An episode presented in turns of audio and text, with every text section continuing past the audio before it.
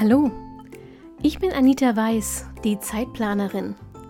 Genau wie du will ich meine Zeit wieder selbst kontrollieren, sie genießen und auch mal mit Leidenschaft verschwenden. Deshalb teile ich hier im Zeitplanerin Podcast meine Lieblingstools und Methoden aus dem Zeit- und Selbstmanagement mit dir. Mit dieser neuen Episode wünsche ich dir jetzt richtig viel Spaß und eine gute Zeit. Hallo und herzlich willkommen zur aktuellen Episode vom Zeitplanerin Podcast. Jetzt hätte ich beinahe angefangen und hätte gesagt, es wird eine besondere Episode, aber das nutzt sich ab, weil ich das von jeder sage. Ähm, übrigens, weil ich es von jeder finde. Aber ähm, auch, auch die heutige Episode habe ich mich ganz besonders gefreut und sie hat eine Geschichte. Ähm, eine Geschichte, die du mitbegleitet hast, wenn du diesen Podcast schon länger hörst. Denn zu dieser Episode kam es nur, weil es letztes Jahr im Oktober eine sogar, naja, so eine Art Vorgänger-Episode gab. Letztes Jahr im Oktober habe ich ein Interview gemacht mit Gerrit Reitze und da ging es um Zeitmanagement mit, bei ADHS. Und damals haben wir eigentlich noch aus der Perspektive gesprochen, er ein Betroffener, ich als Zeitmanagement-Expertin, um mal zu gucken, ähm, ob ich nicht auch bei neurodivergenten Gehirnen Tipps und Tricks auf Lager habe. Und es entwickelte sich im Laufe dieses Gesprächs immer mehr zu einem, oh mein Gott, das kenne ich, oh mein Gott, das kenne ich. Und zwar nicht von Gerrits Seite, sondern von meiner. Ähm, das war offenbar so dominant, dass ich tatsächlich im Nachgang auf diese Folge eine Review bekommen habe, äh, einen Kommentar, wo man gesagt hat, ja, man hätte sich voll auf diese Folge gefreut, aber letztlich war es nur äh, ein Gespräch, wo der, wo die Interviewerin immer gesagt hat, das kenne ich.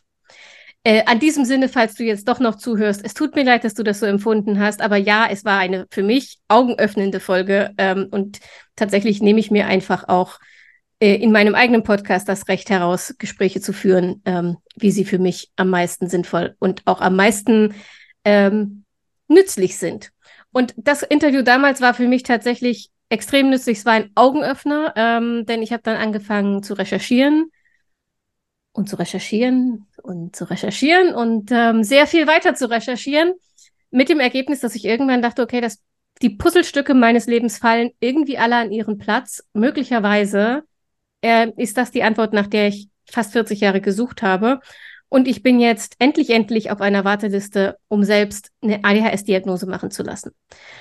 Und in dieser Recherche bin ich unter anderem auf den Fakt gestoßen, dass ADHS nicht gleich ADHS ist und vor allem ähm, zwischen Männern und Frauen große Unterschiede herrschen. Und zwar nicht nur hinsichtlich der Ausprägung, also wie sich ADHS zeigt, sondern auch und vor allem äh, hinsichtlich der Diagnostik, wann und wie und wie mh, mm, schwierig diagnostiziert wird. Und genau darum soll es mir heute gehen. Und ähm, weil ich ja, wie gesagt, selbst noch nicht meine Diagnose habe, habe ich mir zwei Expertinnen eingeladen, Expertinnen aus eigener Erfahrung und beruflicher Erfahrung. Ähm, Anja und Eva Caroline, du kannst dir gleich selbst aussuchen, wie ich dich äh, heute nennen soll. Ähm, ich freue mich sehr, dass ihr da seid und ich mh, fände es ganz toll, wenn ihr euch selbst vielleicht kurz vorstellt und eure Geschichte mit RDHS mh, mit den Hörern teilt. Ja, hi, herzlich willkommen. Ja, schön, dass ich hier sein darf. Hier ist Anja. Ich sage erstmal so Hallo. Und das wird wirklich spannend, wie wir die Eva Caro heute nennen, weil, liebe Anita, du sagst Eva, Eva ganz gerne und ich sage ganz gern Caro. Beides Mal ist dieselbe Person gemeint, da wir nur zu dritt sind, sollten wir das irgendwie schaffen. Genau. Jetzt bin ich einfach mal ganz frech und dränge mich vor mit dem Vorstellen. Liebe Eva Caro, ich hoffe, das ist okay für dich. Genau. Ja, ich bin Anja und ähm, eine Frau mit ADHS in erster Linie, ganz kurz diagnostiziert jetzt vor knapp zehn Jahren, also mit 30. Und ähm, da gab es noch nicht so viele Informationen zum Thema ADHS, schon gar nicht zum Thema ADHS bei Frauen. Und das hat mich dann auf den Weg gebracht, mich intensiv zu beschäftigen. Damit, äh, was mich dazu geführt hat, heute tatsächlich auch als Coach für Frauen mit ADHS zu arbeiten und in der Form äh, in Deutschland zumindest, soweit ich weiß, also speziell für Frauen noch die einzige bin. Genau. Das würde ich jetzt erstmal so in der Vorstellung lassen. Wir sprechen bestimmt noch ganz viel über uns in der, in den nächsten, weiß ich nicht, wie viele Minuten da noch auf uns zukommen und würde dann zwar an die Eva Caro ab. Ja, danke schön. Hallo auch von mir. Der ganze Vorname ist Eva Caroline meine Familie wird sich irgendetwas dabei gedacht haben.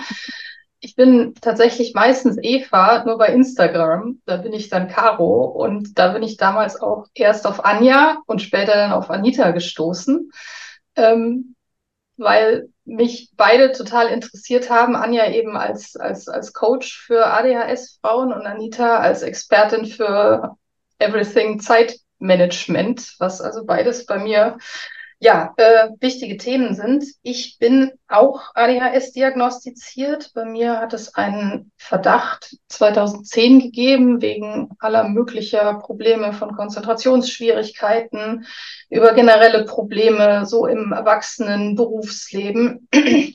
Allerdings war es wie bei Anja, dass es da einfach, dass das bei mir auch nicht gefangen hat. Ich hatte mir damals die äh, Sachen angeguckt und es passte einfach überhaupt nicht auf mich. Es hat dann einfach über zehn Jahre liegen geblieben ist, bis dann mit der, ja, mit Social Media dann bei mir das Aha-Erlebnis kam und ich dann nochmal die Diagnose gesucht habe und die auch bestätigt bekommen habe in 2022. Ähm, deshalb sehe ich mich eher noch ganz am Anfang mit, ja, mit dem Erleben und Erfahren, was das denn nun bedeutet. Vielen Dank. Ähm, ich finde die unterschiedlichen Perspektiven gerade von jemandem, äh, der schon länger diagnostiziert ist oder auch eben mit vielen Frauen mit oder mit Diagnose oder Selbstdiagnose arbeitet. Und ähm, Eva mit ähm, von dir, die sagt, das hat zehn Jahre überhaupt nicht verfangen und ich fühlte mich gar nicht, gar nicht erkannt irgendwie. Und dann auch meine Perspektive, ähm, und ich habe das erste gelesen und dachte, genau, genau, genau, das trifft alles auf mich zu. Äh, und ich fühle mich endlich irgendwie gesehen und erkannt. Gerade diese Mischung ähm, finde ich total spannend und deshalb freue ich mich sehr. Mhm, kleine Warnung vorweg, wenn du das hier hörst, dann weißt du ja schon, wie lange diese Folge wird. Wir wissen es nicht und wir haben uns bewusst äh, vorgenommen, es auch nicht zu beschränken und nicht zu begrenzen. Die Wahrscheinlichkeit ist groß, dass wir abschweifen. Theoretisch haben wir einen roten Faden. Praktisch schauen wir mal.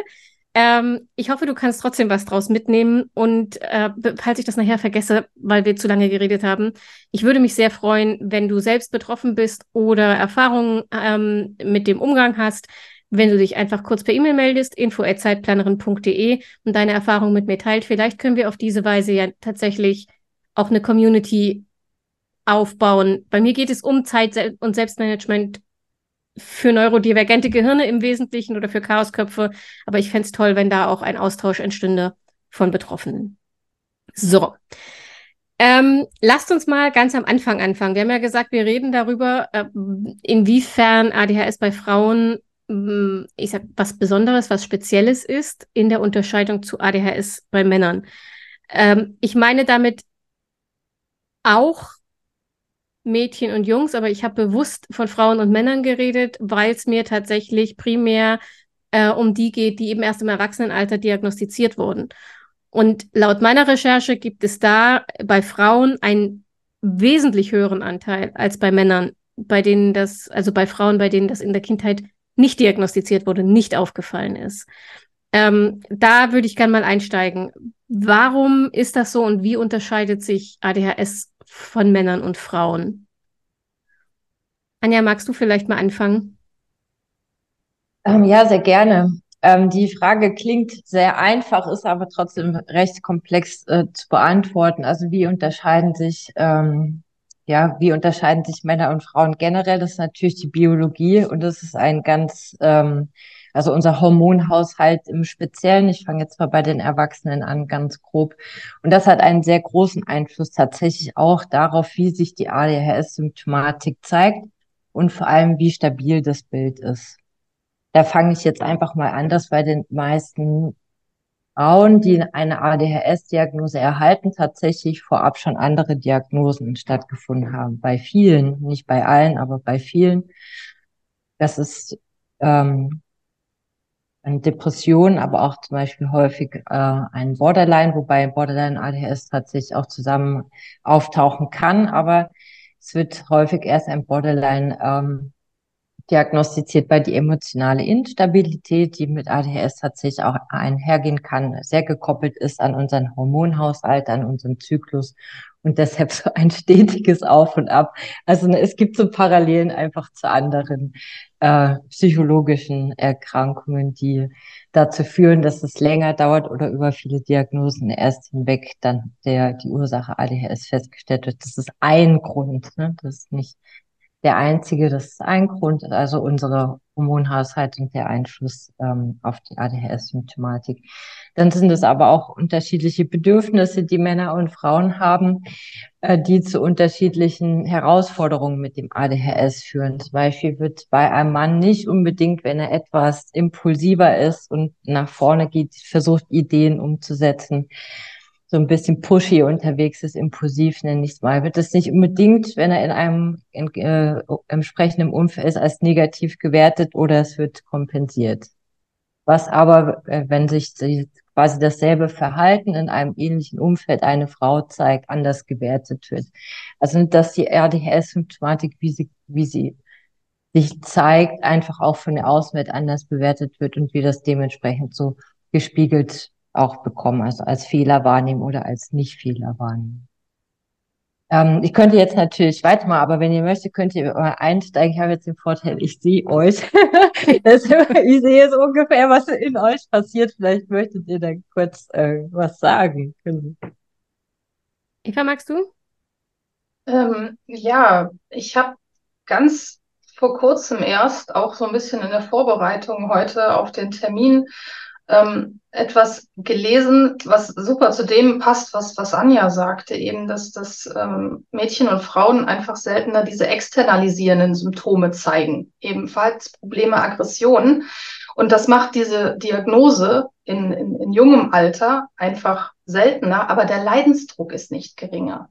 Und das ist genau, also das ist definitiv auch mein Punkt, mein persönlicher, dass mein Leidensdruck immer extrem hoch war. Also schon als Kind daran erinnere ich mich, dass ich, dass ich ähm, extrem irgendwie belastet war und dass das überhaupt nicht gesehen wurde. Ich galt dann als ähm, äh, nicht, nicht staufest, sagte meine Mutter immer und bedauerte mich, aber ja, unternommen wurde halt nichts. Und die, also wenn es nicht externalisiert ist, dann sind es halt eher emotionale Probleme, innere Unruhe, Ablenkbarkeit, Desorganisation und Unaufmerksamkeit. Und genau diese Sache mit dem Leidensdruck. Ähm, ich habe auch gelesen, dass einfach die Frauen den größeren Leidensdruck nachweisen müssen, um überhaupt in die Diagnostik zu kommen und bei der Diagnostik ernst genommen zu werden. Während bei ja, Jungs dann eben diese, die, die, die vermeintliche Störung dann im Vordergrund steht und das dann sofort behandelt werden muss, wegen aus der Reihe fallen. Und bei Mädchen, die sitzen dann halt immer noch still daneben ähm, und da fragt halt keiner danach. Ja, du störst halt nicht, ne? Und erst wenn du andere störst, ähm, wirst du zu einem Problem, das behandelt wird. Ähm, und dass du aber dich, also ich, ich weiß genau, was du meinst. Ähm, bei mir war das immer so, dass meine Mutter ähm, mir erklärt hat, ich, ich, ich müsste mehr Punkt, Punkt, Punkt. Ähm, aufmerksamer, ordentlicher, sparsamer, ähm, sorgfältiger, weiß ich nicht. Ich war jedenfalls immer, immer zu. Entweder zu viel oder zu wenig. Aber nie irgendwie so richtig. Und ich kann mich erinnern, dass ich als Kind, ich hatte nie ernsthafte Probleme in der Schule, weil ich relativ früh Coping-Mechanismen entwickelt habe und das große Glück habe, dass ähm, Schule, also Lernen im schulischen Umfeld, meinem Gehirn entgegenkommt. Ich kann das gut, ich kann das gut auswendig lernen, auch wenn ich nicht zugehört habe. Ähm, ich hatte, und ich hab, kann das auch sehr schnell. Ähm, ich habe zum Beispiel, äh, meine Schwester ist ein, ein Planlerner, ja, also die schreibt sich einen Plan für sechs Wochen und lernt nach diesem Plan. Das ist etwas, das ich immer wahnsinnig bewundert habe. Ähm, und dass ich mir dann zum Beispiel für die Abi-Prüfung in Biologie auch vorgenommen habe. Und ich hatte einen Plan. Im Pläne machen war ich damals schon super. Ähm, und ich bin vier Wochen mit diesem gelben, ich weiß es heute noch, mit einem knallgelben Leitsordner unterm Arm durchs Haus gelaufen, weil ich dachte, naja, wenn der gelb ist und nicht so hässlich grau, dann motiviert mich das auch mehr und so. Ähm, und dabei blieb es aber. Ich bin vier Wochen mit diesem Leitsordner, den habe ich überall mit hingeschleppt, weil ich könnte ja Gelegenheit haben zum Lernen und so. Und am Ende habe ich wie immer 24 Stunden vorher 40 Seiten Skript auswendig gelernt und meine Prüfung geschrieben. Ähm, und das Schlimme ist ja gar nicht so sehr das von außen. Dagegen kannst du dich als Teenager ja dann irgendwie abschotten und wehren. Das Schlimme ist das, was in dir drin passiert, weil du dich ja ständig wie ein Fehler fühlst. Also du fühlst dich ja ständig, als hättest du versagt. Ne? Du bist immer zu, entweder zu viel oder zu wenig von irgendwas. Und das macht im Laufe der Jahre ganz schön was mit deinem Selbstbewusstsein und mit deinem Selbstbild auch. Das ist der Kern, genau, der Leidensdruck, der und das, das, was inner, im Inneren stattfindet, was ihr beide am Anfang gesagt habt, genau, wenn eine Jungs stören nach außen hin, da muss was gemacht werden, ne? Da muss was, der stört. Und äh, mit stören sich halt selbst, ne? So einfach in, in ihrer Gedankenwelt sind halt gestört von sich selbst. Und ähm, das zu erklären ist tatsächlich schwierig und das mitzutragen. Aber es gibt auch mittlerweile auch ähm, Jungs, bei denen ADS äh, quasi diagnostiziert wird, die dann ein ähnliches, ein ähnliches Gefühl haben oder was ähnlich lange dauert, ne, weil sie niemand anderen gestört haben. Durch die Schulzeit, das fand ich auch mal ganz spannend, dass äh, jetzt weiß ich gar nicht mehr, wer das, ähm, wer das mal gesagt hat, auch eine relativ bekannte äh, Psychologin in Deutschland, die mit ADHS Kindern arbeitet, dass Mädchen den Vorteil in der Schule haben, weil wir oft auch die Klientinnen, mit denen ich arbeite, im ersten Schritt bei der Diagnose gesagt bekommen, sie sind viel zu gut in der Schule gewesen. Ja, sie haben die Ausbildung gemacht, sie haben das Studium gemacht, sie können keinen ADHS haben, weil die schulischen Leistungen entsprechend da sind dass Mädchen in der Schule häufiger dann doch ähm, eine, weil sie nicht stören oder weil sie nicht laut sind, äh, häufiger und positivere Zuwendungen bekommen, was förderlich ist, im, äh, beim ADHS im Kindesalter durch die Schulezeit durchzukommen, was bei Jungs zum Beispiel nicht der Fall ist.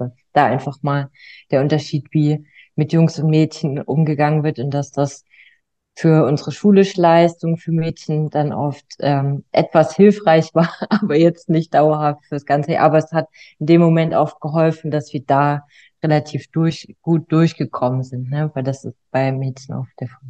Das wollte ich einfach mal hier einwerfen. Wir sollten, wir sollten noch mal kurz klären, weil du das gerade angesprochen hast, ADS und ADHS. Mhm. Also ähm, es wird langfristig ja nicht mehr ähm, diese Unterscheidung geben, aber bis genau. diese Diagnosekataloge in Deutschland angewandt werden, wird es ja noch ein paar Jahre oder auch Jahrzehnte dauern. Also lasst uns mal äh, vielleicht ganz kurz erklären, was der Unterschied ist. Wer von euch beiden mag? Also ich zum Beispiel habe den, ähm, nach den, nach den neuen Kriterien sind es ja eben ADHS mit drei Typen, der hyperaktive Typ, der kombinierte Typ und der unaufmerksame Typ. Ich habe die Diagnose des unaufmerksamen Typs, wobei ich, ja, es ist halt eine, eine, eine Diagnose nach Lehrbuch. Ähm, Anja, du hast? Ich bin ein Mischtyp mit Tendenz mehr zum H oder, also es ist schwierig, also das Gespräch wird, wird immer wieder die Frage stellt, soll es noch mehr äh, Differenzierung geben oder nicht, aber ich persönlich oder wenn ich mit den Klienten habe, finde eigentlich das Bild von dem Spektrum hier auch sehr passend, dass ADHS ein Spektrum ist von eher der rein unaufmerksame Typ über den kombinierten bis zum vorwiegend hyperaktiven Typen und irgendwo auf diesem Strahl findet jedes Individuum so irgendwie seinen Platz, mal so tendenziell eher mehr körperlich aktiv. Genau, aber das, ja. das ist ja die neue Klassifizierung. Und die alte Klassifizierung unterteilte eben in ADHS und ADS. ADHS mit Hyperaktivität, also der klassische Zappelphilipp über Tische und Bänke und so weiter, ja. external externalisiert. Und genau. ADS eben äh, eher unaufmerksam, das äh, ähm, meine, meine, meine Schwiegereltern kommen aus Schwaben und da würde man sagen, das Träumerle. Mhm. Ähm, und das ähm, ich war, bin, bin, mir nicht sicher, ob ich jetzt richtig liege, aber ich meine gelesen zu haben, dass Frauen deutlich häufiger ADS diagnostiziert bekommen als ähm, ADHS im Vergleich zu Männern, oder? Mhm, ja, ja, Mischtyp oder ADS, genau. Ja, weil dann eben wieder die, ähm, dieser, dieser, dieser starke Fokus in der Diagnostik auf die, die äußerlich externen hyperaktiven ähm, Symptome gelegt äh, wird. Und wenn ich mich an die Fragenkataloge erinnern kann, dann ähm, bin ich da auch einfach überhaupt nicht drin in Fragen wie, äh, muss ständig aufstehen und herumgehen, ähm, statt zuzuhören. Wobei ich stehe auf und laufe herum, immer wenn ich telefoniere. Ich auch. also es ist halt in der Schule, ist es einfach nicht, nicht so, nicht so auffällig. Da bleiben die Mädchen dann eben, eben still sitzen. Aber deshalb wippen sie dann unterm Tisch mit den Beinen. Also wo, oder, wo ist dann die Abgrenzung ne, zwischen den wirklichen hyperaktiven Symptomen? Äh, also was ist noch hyperaktiv und was schon nicht mehr? Oder kritzeln in ihren Blog. Ich glaube, ich habe genau. kein einziges Schulblatt, wo ich nicht irgendwas an den Rand gemalt habe. Und das mache ich auch bis heute in Meetings. Habe ich immer irgendwas, was mein Gehirn nicht beansprucht, aber meine Hände, damit ich mich konzentrieren kann, weil sonst meine Gedanken abschweifen. Ja. Genau. Ja.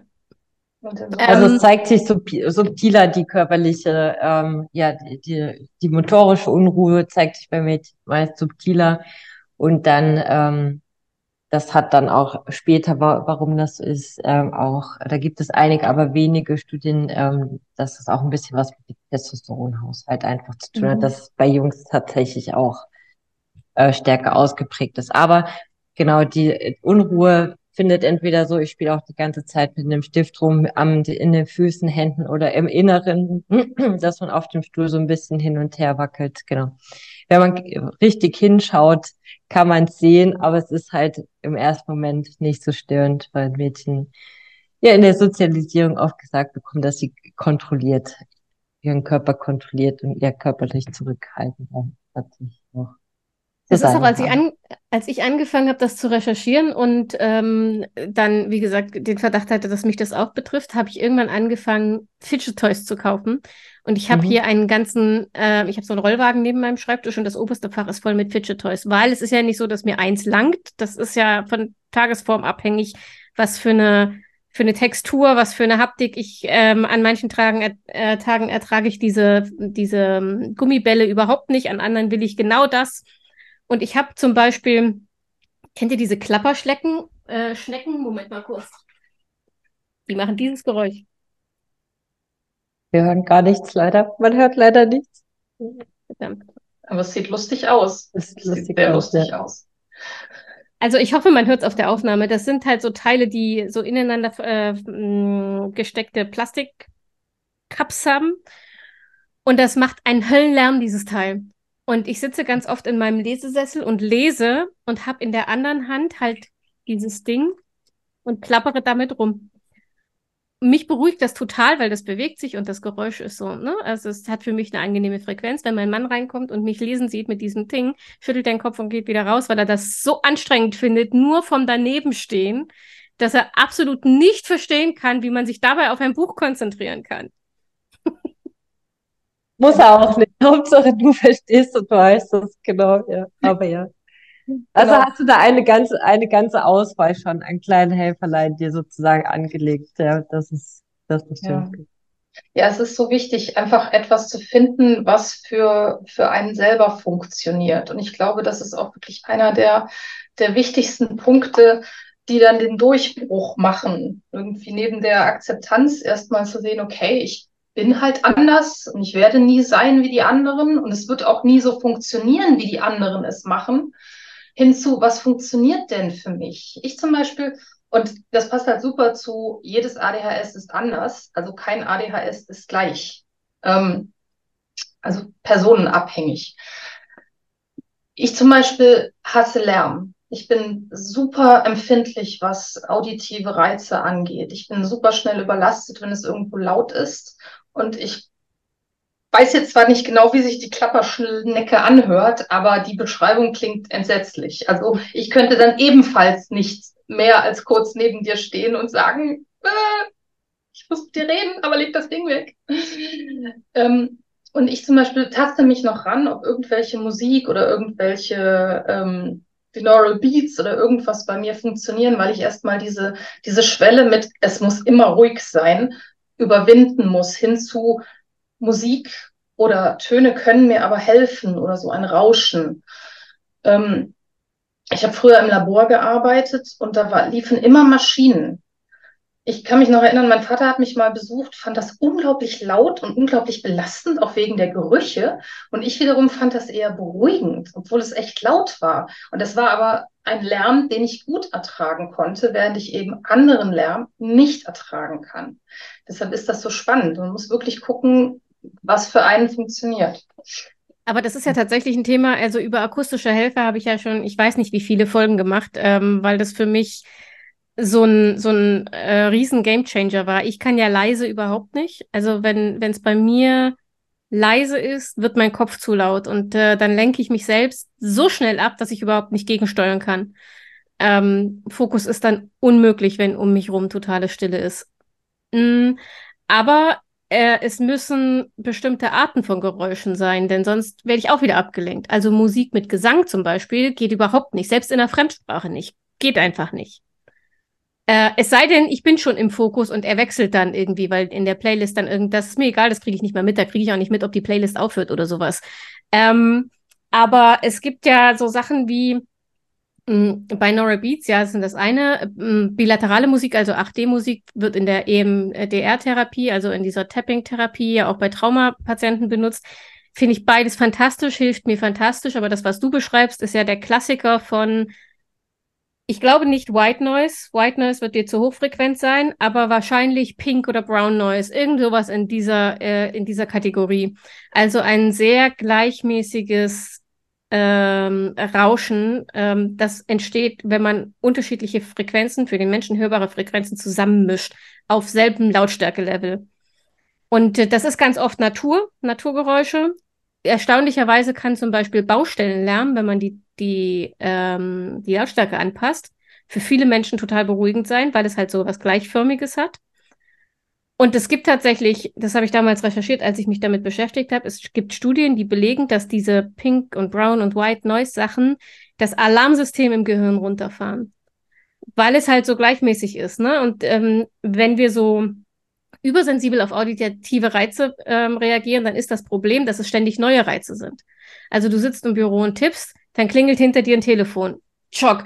Dann hast du dich wieder reingefunden, tippst weiter, dann läuft hinter dir der Kollege lang. Anderer auditiver Reiz. Schock, bist wieder im Alarmzustand.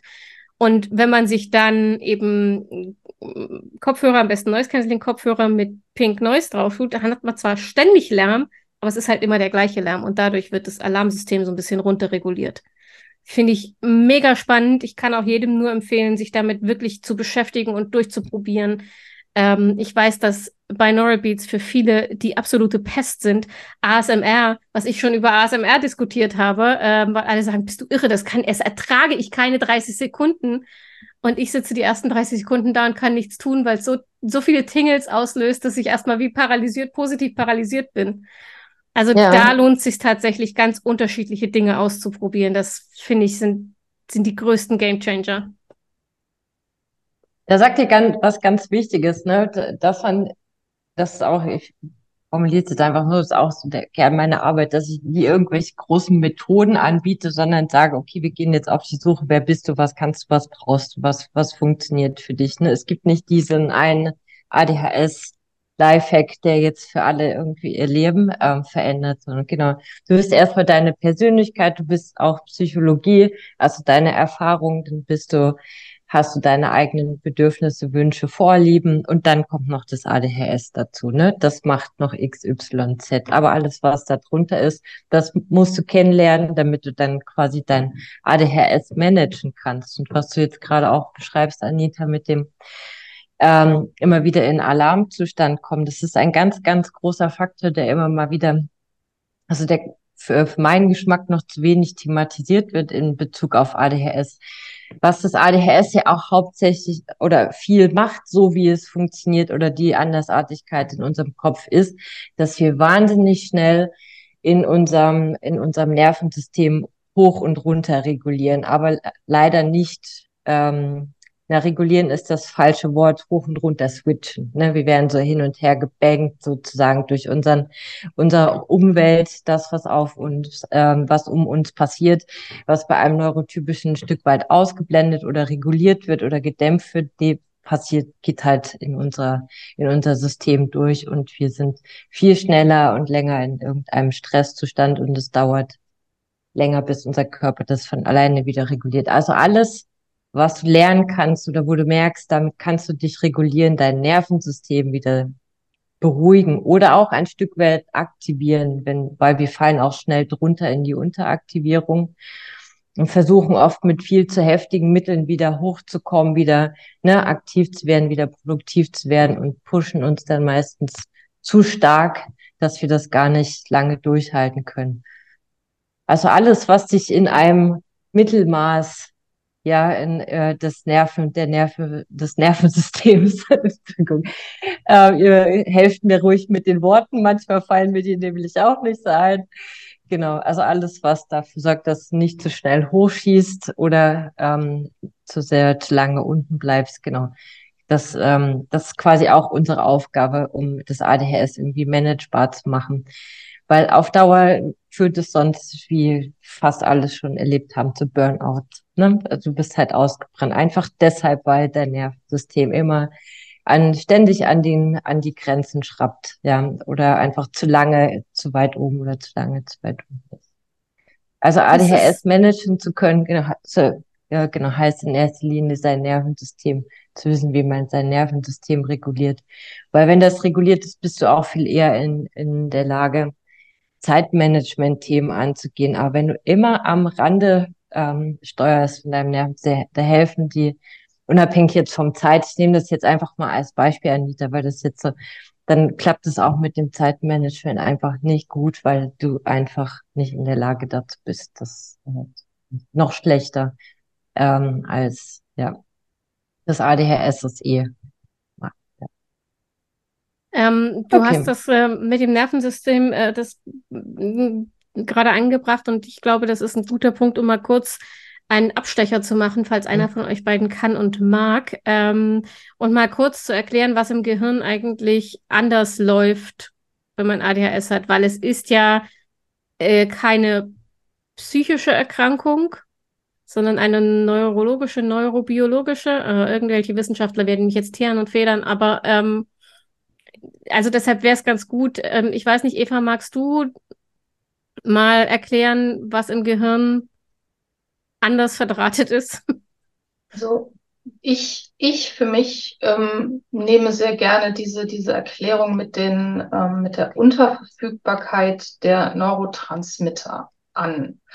Also wenn wir jetzt von den drei, also für ADHS wichtigsten ausgehen, Dopamin, äh, Noradrenalin und Serotonin, ähm, ist, wird bei einer Reizweiterleitung in den Nerven diese Transmitter ausgeschüttet, je nachdem welcher, welcher Reiz äh, dort auftritt.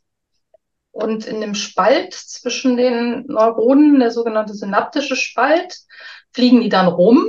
Das stelle ich mir dann auch immer so vor wie so kleine Kügelchen. Wer noch Es war einmal das Leben kennt, weiß oh, genau, ja. was ich meine. Ne? auch übrigens sehr ADHS-freundliche Serie. Mhm. Ähm, und dann gibt es Transporter in den, in den Zellmembranen, die einfach diese, diese Transmitter ganz schnell wieder reinholen, um sie zu recyceln und für den nächsten Reiz, der, der ankommt, wieder auszuschütten. Das passiert natürlich im Nanosekundenbereich. Aber im Prinzip ist der Unterschied jetzt auf ganz zellulärer, biologischer Ebene, dass einfach bei, ähm, bei ADHS-Gehirnen einfach generell weniger jetzt zum Beispiel Dopamin zur Verfügung steht.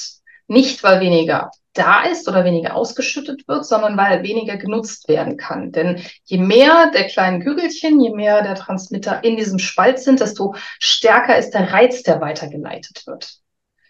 Das ist das eine. Und das andere ist einfach, dass, dass es einfach diese Reizfilterschwäche gibt, dass also quasi jeder Reiz weitergeleitet wird.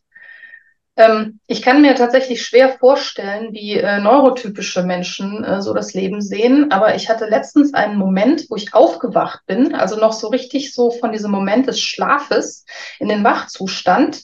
Und mein Kopf ging an und ich konnte das wirklich als wie einen Schalter empfinden von Ruhe zu 20 Tabs offen, die Musik läuft, drei Tabs sind eingefroren, es laufen Untertitel, Bilder, ein Lied spielt, die Songtexte dazu laufen so im, im Durchlaufverfahren drin. Wir kommen 15 Termine in den Kopf und irgendeine furchtbare Geschichte von vor 30 Jahren. Und dann lag ich da noch und dachte, wow, vielen Dank. Guten Morgen. und ja, ja Anja, du willst bestimmt auch noch was zum, zum Mechanismus sagen. Ja, genau das, was du gerade so schön beschrieben hast, die in verschiedensten äh, Arten und Weisen, ja. Das, also es ist, das gehört mit dazu, diese, diese Art, dass wir eine geringe Interferenzkontrolle haben, würde ich gern. Also genau, ich würde mich da einfach mal anschließen oder äh, das, was du beschrieben hast mit dem weniger Dopamin und was weitergeleitet wird, die Neurotransmitter habe ich letztens auch was Nettes gehört, dass wir haben, wir haben zu wenig Briefträger zur Verfügung für bestimmte Informationen. Ja, für so für die wichtigen Informationen, alle, die so eine Handlung initiieren sollen.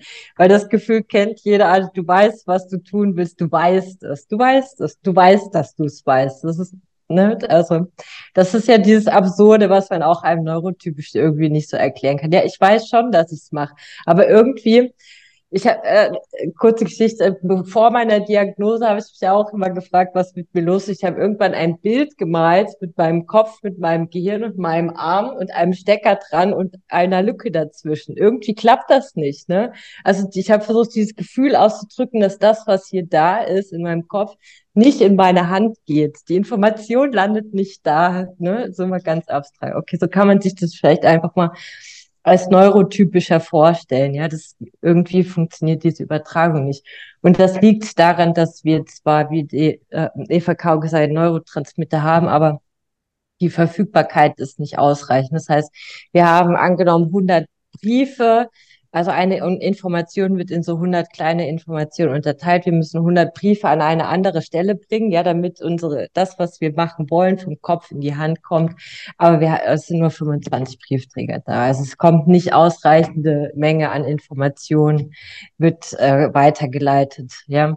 Das, also wirklich ganz, ganz, ganz abstrakt dargestellt. Jetzt an alle Zuhörer, das das, was ich jetzt gerade gesagt habe, hat also ich wollte es so einfach wie möglich mal rüber. Also das heißt, die Neurotransmitter sind in deinem Beispiel die Briefträger? Sind die Briefträger, genau. Wir haben Informationen und die müssen ja von einer Nervenzelle zur anderen gebracht werden. Das müssen die Briefträger machen. Das wäre jetzt Dopamin, Nor Noradrenalin, ja. Und das sind einfach zu wenige da, dass die Information richtig an die richtige Stelle weitergebracht werden kann. Wir sollten vielleicht mal ganz kurz noch einwerfen, ähm, Dopamin vor allem für Motivation und äh, Noradrenalin für Handlung, also für Umsetzen und Anfangen.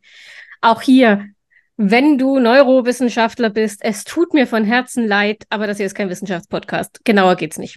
Genau, ja, das lassen wir für heute. Ich wollte es einfach mal, dass ihr es fühlen könnt. Ja, nachlesen könnt ihr sicherlich anderer Stelle. Aber so das Gefühl mal transportiert. Das ist das eine. Das andere ist aber auch die, also einmal Informationsübertragung, aber auch Information sortieren. ADHS bedeutet, dass unser äh, von, äh, präfrontaler Kortex, also unser jüngstes Teil des Gehirns, was der Mensch hat hier vorne, ähm, auch nicht ganz so äh, mehr ausgebildet oder dass da eine Störung ist. Da gibt es so unterschiedliche Bezeichnung. Fakt ist aber, es funktioniert anders. Unser präfrontaler Kortex äh, funktioniert anders. Er kann weniger gut strukturieren. Er hat nicht so ein äh, diese uns die Wahrnehmung für Zeit, Chronologie aufeinanderfolgendes, ja dass wir das fühlen können. Das würde der präfrontale Kortex machen. Das macht er aber nicht. Wir fühlen Chronologie einfach nicht. Ne? Wir können klar Kalender lesen, Uhrzeit lesen, aber das Gefühl für Zeit und für Dinge, für ähm, Zukunft, das haben wir einfach nicht. Das, es gibt nicht diesen Bezug. Das, das ist ein, äh, ein wichtiger Faktor. Und auch ja die Organisation von Prozessen sagen, okay, A von A nach B nach C nach D, ne, dieses Denken in Clustern oder in Reihenfolgen. Wir haben ein eher vernetztes Denken. Wir brauchen Informationen aus unterschiedlichen Kontexten, unterschiedlichen Bereichen, damit das für uns Sinn ergibt. Da reichen halt zum Beispiel nicht nur ähm, äh, einzelne Informationscluster. All diese Dinge, dafür äh, ist der präfrontale Kortex zuständig. Also dass da ist es nicht nur die Dopaminverfügbarkeit, sondern es ist auch die Art, wie hier unser äh, Gehirn hier vorne funktioniert, dass es einfach da auch anders mit den Informationen umgeht, als es jetzt ein neurotypisches Gehirn machen würde. Ich fand, ich fand wirklich immer besonders äh, für mich passend die weil du meintest eben Zeit, die linear abläuft. Und als ich das erste Mal den, den, den ADHS-Zeitbegriff ähm, gehört habe, nämlich jetzt und nicht jetzt. Es gibt nur diese zwei Zustände. Das war für mich auch sehr augenöffnend, denn so kann ich jetzt ganz klar alles in meinem Leben in jetzt und nicht jetzt einteilen. Mein Mann findet es noch ein bisschen seltsam, wenn er irgendwas möchte. Und ich so, das ist nicht jetzt. Äh, ja, aber nein, es ist nicht jetzt. Es ist halt irgendwann anders, aber nicht jetzt. Also für mich klappt tatsächlich früher und in Zukunft, das klappt. Du darfst es nur nicht detailliert wollen. Mhm. Also früher letzte Woche oder früher vor drei Jahren ist irgendwie so früher halt, ne? Das ist mir ähm, und die Zukunft morgen oder in fünf Jahren ist für mich auch das Gleiche, was es im Übrigen extrem schwierig für mich macht, Belohnungsaufschub und sowas zu ertragen. Kann ich überhaupt nicht. Aus diesem Grund habe ich mir ja auch ähm, jetzt das neue Tablet gekauft, weil ähm, man hätte unmöglich noch ein Jahr warten können. Nicht, dass es das dann nicht immer noch gegeben hätte und ich mehr Geld gespart hätte. Aber ja.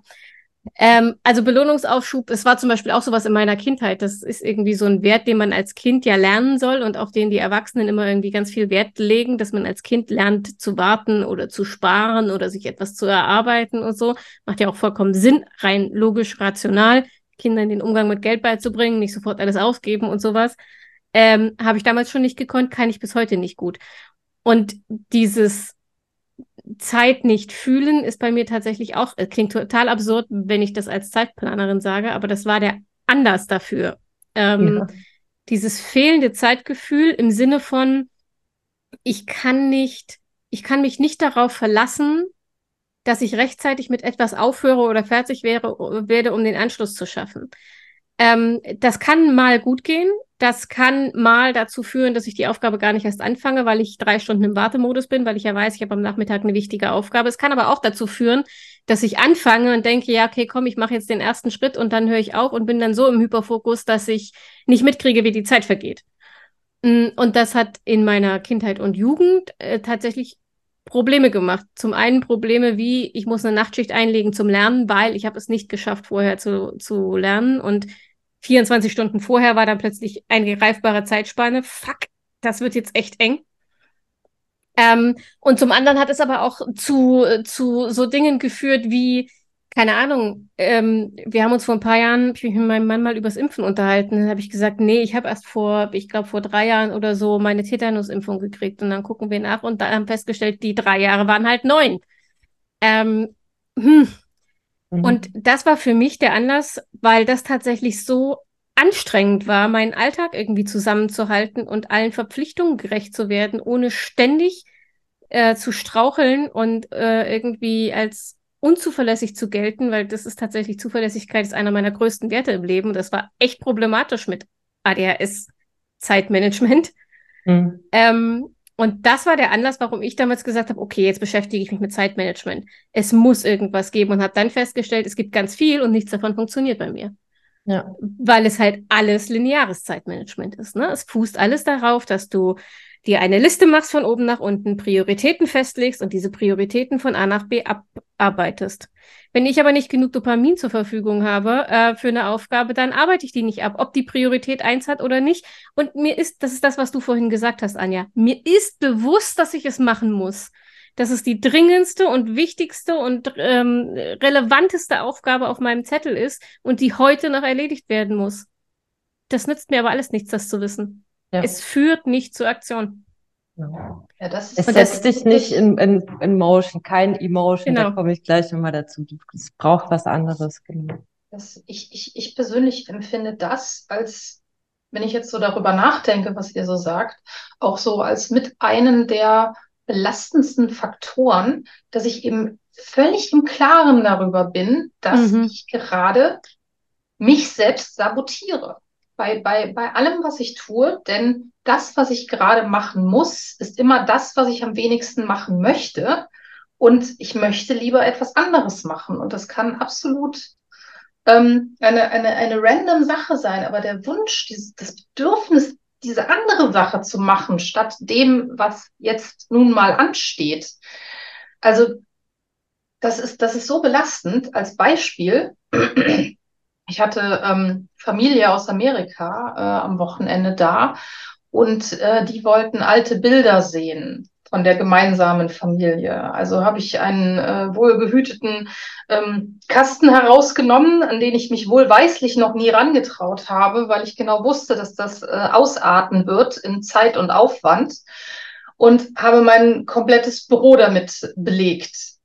Und um überhaupt irgendwas anderes wieder je machen zu können, muss ich das ja wieder aufräumen. Mhm. Gestern habe ich es nicht gemacht, hatte ich keine Lust dazu. Heute wiederum stand ja der Podcast an, wo ich mich ja noch ein bisschen vorbereiten wollte. Aber es war mir nicht möglich, bis äh, im Prinzip fast zwei Stunden vorher, also ich habe den kompletten Tag, heute, wir haben jetzt äh, Nachmittag, wir haben jetzt 18 Uhr, ähm, ich habe bis 15 oder 15.30 Uhr diese Fotos wieder sortiert. Und es war wie ein Zwang. Ich habe um elf damit angefangen. Ich habe vorher noch etwas anderes, nicht furchtbar Wichtiges gemacht, obwohl auf meiner Liste ganz klar die Priorität feststeht. Und das, ja, also das, das ist so eine Sache, da werde ich vielleicht auch nie mit klarkommen. Im besten Falle kann ich Aktivitäten austauschen. Das heißt, mhm. es passiert etwas, was ich sowieso tun muss und habe das dann an dem Moment, wo es getan werden muss, schon fertig oder wenigstens so weit angefangen, dass ich mit relativ geringem Aufwand einsteigen ähm, und fertig werden kann. Das ist die, die Masterclass, nenne ich das für mich immer so Pro, Pro, Procrastivity. Ähm, ja. Produktive Prokrastination, ja. Das ist ja auch, das ist ja genau das, was ich mit der FEM-Methode auch damals erfunden habe. Ne? Also die Mini-Aufgaben, um in Bewegung zu kommen, die kosten so wenig Überwindung und vor allem so wenig Gehirnenergie. Also bei mir steht nicht mal der Zeitaufwand im Vordergrund, sondern wie wenig Gehirnenergie kosten die dass man irgendwie mal ins Rollen kommt. Und wie das halt mhm. so ist, wenn, wenn der Körper einmal rollt, dann hat man eine Chance, irgendwie den Rest noch mitzunehmen. Und dann ja. eben neben den Fokusaufgaben auch die Extras, die ja bewusst Lustaufgaben sind, also Dinge, auf die ich Bock habe, damit man sich halt nicht so, ähm, nicht so, ich finde, man fühlt sich von sich selbst fremdbestimmt. Man fühlt sich von sich selbst ferngesteuert, weil man das, was man eigentlich machen will, im Sinne von müsste, um sich besser zu fühlen, einfach nicht auf die Reihe kriegt. Und ich ja. habe dann tatsächlich das Gefühl, jemand anders hat mein Gehirn übernommen oder, oder was auch immer in meinem Körper übernommen. Ähm, weil eigentlich will ich das ja machen. Ich will das hinter mich bringen. Ich will damit fertig werden, damit ich mich den Sachen widmen kann, auf die ich Bock habe. Ja, äh, ja. Und stattdessen sitze ich dann halt zwei Stunden rum und mache nichts oder im besten Fall produktive Prokrastination, irgendwas, was halt nicht wichtig ist, aber ja, kann man schon auch mal machen.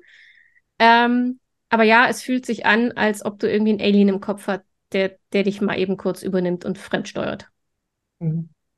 Ja, ja, deshalb ist es ganz wichtig, irgendwie diese ADHS-Phänomene, ich nenne sie jetzt mal Phänomene einfach, ja, wie diese äh, Paralyse, und da gibt es ja auch unterschiedliche Arten, ähm, Arten von Paralyse, aber auch Frustration und keine Lust haben, ja, dass das, dass man das wirklich lernt, als ADHS-Symptom zu begreifen, sagen, okay, jetzt, ich habe jetzt, ich bin mega frustriert, hallo ADHS, ja, und wirklich lernt, dieses, das hört sich immer so äh, simpel an, aber es dauert auch ein bisschen, aber es geht, sagen, okay, own your ADHD, nutze dein ADHS, um dein ADHS zu bewältigen irgendwie, ja, zu sagen, okay, ich, ich, wie kann ich mir jetzt selber auf die Schliche kommen, wie kann ich jetzt mich in eine Aufgabe reinschleichen? Oder Anita, ich weiß jetzt nicht die Methode, die du da jetzt genannt hast, die kenne ich jetzt nicht, aber es klingt schwer danach, sich so heimlich an sein eigenes Gehirn von hinten ranzuschleichen und zu sagen, hoppla, jetzt machst du es ja doch. Und ne, diese, diese Dinge irgendwie lernen wahrzunehmen, wenn du da drin bist, ne? wahrzunehmen, wenn du jetzt gerade krass in einem ADHS-Phänomen ähm, feststeckst und dann sagen, okay, äh, was nicht funktionieren wird, es einfach machen. Ja, es einfach machen ist einfach nicht der Weg. Genau. Das ist, glaube ich, der häufigste Tipp, den wir alle gekriegt haben, ne, oder? Ist einfach mal, genau. Und das ist das, weil wir es so oft gehört haben, fangen wir dann auch von uns zu erwarten, äh, an mhm. zu erwarten, es einfach zu machen. Und das ist einfach absolut nicht das, was wir machen können. Ja, da, ja. Weil leider eben auch der Teil, der am schwierigsten zu erklären ist oder anderen begreiflich zu machen und der, wo, wo ich auch finde, der uns am häufigsten abgesprochen wird. Also wie oft mhm. habe ich schon gehört, ja, ähm, mm, Sie, Sie sind doch so intelligent, Sie, Sie müssen doch darauf klarkommen. Und dann weiß ich auch immer gar nicht, was ich dann sagen soll, denn es geht nun mal leider nicht. Und diese, diese internalisierte Scham, die dann immer zurückbleibt, so dieses, dieses, dieses gefühlte oder auch, auch, auch wirklich erlebte Scheitern, ähm, und das sind ja dann nicht nur die eigenen Ansprüche, die eventuell ja sowieso viel zu hoch gegriffen sind, aber auch wirklich dann ähm, andere, die dann einfach enttäuscht sind ähm, über Dinge. Und es gibt dann eben keine, keine, also es gibt natürlich eine Erklärung dafür, die neurobiologische Erklärung, die wir gerade geliefert haben. Nur das, das ist es ist einfach immer noch nicht so in der Akzeptanz der anderen angekommen. So ein, so ein gebrochener Arm, wenn man dann so den Gipsarm hebt und sagt, ja, Entschuldigung, ich konnte die Aufgabe nicht machen, da sagen dann alle, ach ja, hm, hm äh, gute Besserung. Äh, aber wenn man sagen würde, äh, tut mir leid, ich konnte die äh, E-Mail noch nicht schreiben, weil mein Gehirn heute dazu keine Lust hatte. Ja, und dann kommt halt eben ganz schnell, äh, ja, ADHS wird ja als Ausrede benutzt. Mhm. Das finde ich auch, das ist auch tatsächlich der Grund, warum ich eine Diagnostik machen will. Ähm, weil es hat, also wie gesagt, ne, ich äh, als Zeitmanagement-Expertin muss ich mich natürlich irgendwie zweimal rechtfertigen, weil die Leute sagen, hey, wie kann man denn Zeitmanagement-Expertin werden, wenn man ADHS hat? Also Entschuldigung, das geht ja überhaupt nicht. Ähm, und das aber dieses ganze Expertentum klassischer Hyperfokus ist von, ich recherchiere mich so lange tot, bis ich irgendwas gefunden habe, was mir irgendwie hilft und hm. zufälligerweise merke ich mir halt das, was ich auf dem Weg recherchiert habe und kann es an andere weitergeben, ähm, deren Gehirne vielleicht anders ticken und die das gebrauchen können. Das sieht man halt nicht. Und auch so Sachen wie von außen betrachtet, funktioniert mein Leben. Ich habe, ähm, ich verpasse keine Deadlines. Das stimmt, ist ein persönlicher Anspruch an mich, dass das dazu führt, dass ich nur zwei Stunden die Nacht schlafe, weil ich es halt erst auf den letzten Drücker erledigen konnte. Sieht ja niemand. Ähm, und so Sachen wie, dass meine Planung, die immer alle bewundern und meine ganzen Mitschriften und mein Bullet Journal und dass das alles so neat and tidy ist, dass das mein fast schon zwanghafter Versuch ist, meinen Alltag zu organisieren und nichts durchrutschen zu lassen, dass das unfassbar viel Energie und Kraft und Anstrengung jeden Tag, und zwar wirklich jeden Tag ausnahmslos, weil sonst bricht es zusammen, äh, kostet, das sieht man halt von außen nicht. Mm. Und ich wollte auch große Teile meines Lebens nicht, dass man das sieht, weil ich es als Schwäche empfunden habe, weil ich es als persönliches Versagen empfunden habe, weil alle anderen schaffen es doch auch. Also warum kriege ich das nicht hin, erwachsen zu sein? Darauf läuft es ja letztlich hinaus, ne? So. Ja. Ähm, und sich dann jetzt zu öffnen und ich merke, dass mir das ohne die Diagnose wahnsinnig schwerfällt, mich hinzustellen und zu sagen, ich glaube, ich habe ADHS, weil ich das Gefühl habe, ich kann es nicht rechtfertigen. Ich habe ja keine es fühlt sich selbst für mich wie eine Ausrede an, wenn ich keine offizielle Diagnose habe. Und ich habe nicht vor, ähm, Medikamente zu nehmen, weil ich das Gefühl habe, mit dem, was ich jetzt noch recherchiere und an Methoden mitkriege und sowas, kriege ich mein ADHS in den Griff. Aber ich will diese Diagnose, um mich nicht mehr wie so ein Hochstapler, so ein ADHS-Hochstaplerin zu fühlen, sondern sagen zu können, ja, hier, ich habe es schwarz auf weiß, ist diagnostiziert, ist Hirnchemie liegt halt daran. Mhm. Ja, ein, ein, ein generell ganz, ganz schwieriges Thema. Ähm, ich co-moderiere eine Selbsthilfegruppe und ähm, das bedeutet, wir haben auch immer mal wieder neue Leute, die einfach auf der Suche nach Informationen sind, nach Verbindungen sind. Ähm, und eigentlich hadern alle und eben ganz besonders die Frauen, und wir haben auch einen Frauenüberschuss in, der, in unserer Selbsthilfegruppe, eben mit diesem, ja, vielleicht bilde ich mir das nur ein. Und das kommt auch immer wieder. Das ist wie so ein, wie so eine, wie so eine Welle, die immer wieder so hochschwappt. Also es gibt Akzeptanzphasen oder auch Verständnisphasen, wo eigentlich schon sehr klar ist, okay, also da ist auf jeden Fall der, der ADHS-Verdacht und er ist, er, ist, er ist stark und da spricht ganz, ganz viel dafür. Und dann kann es schon beim nächsten Treffen sein, dass irgendetwas passiert ist, dass äh, die Person, die Frau, dann wieder komplett davon abgerückt ist und völlig verunsichert ist. Und leider kommt das ganz oft von außen. Das kann Familie, Freunde und so weiter sein.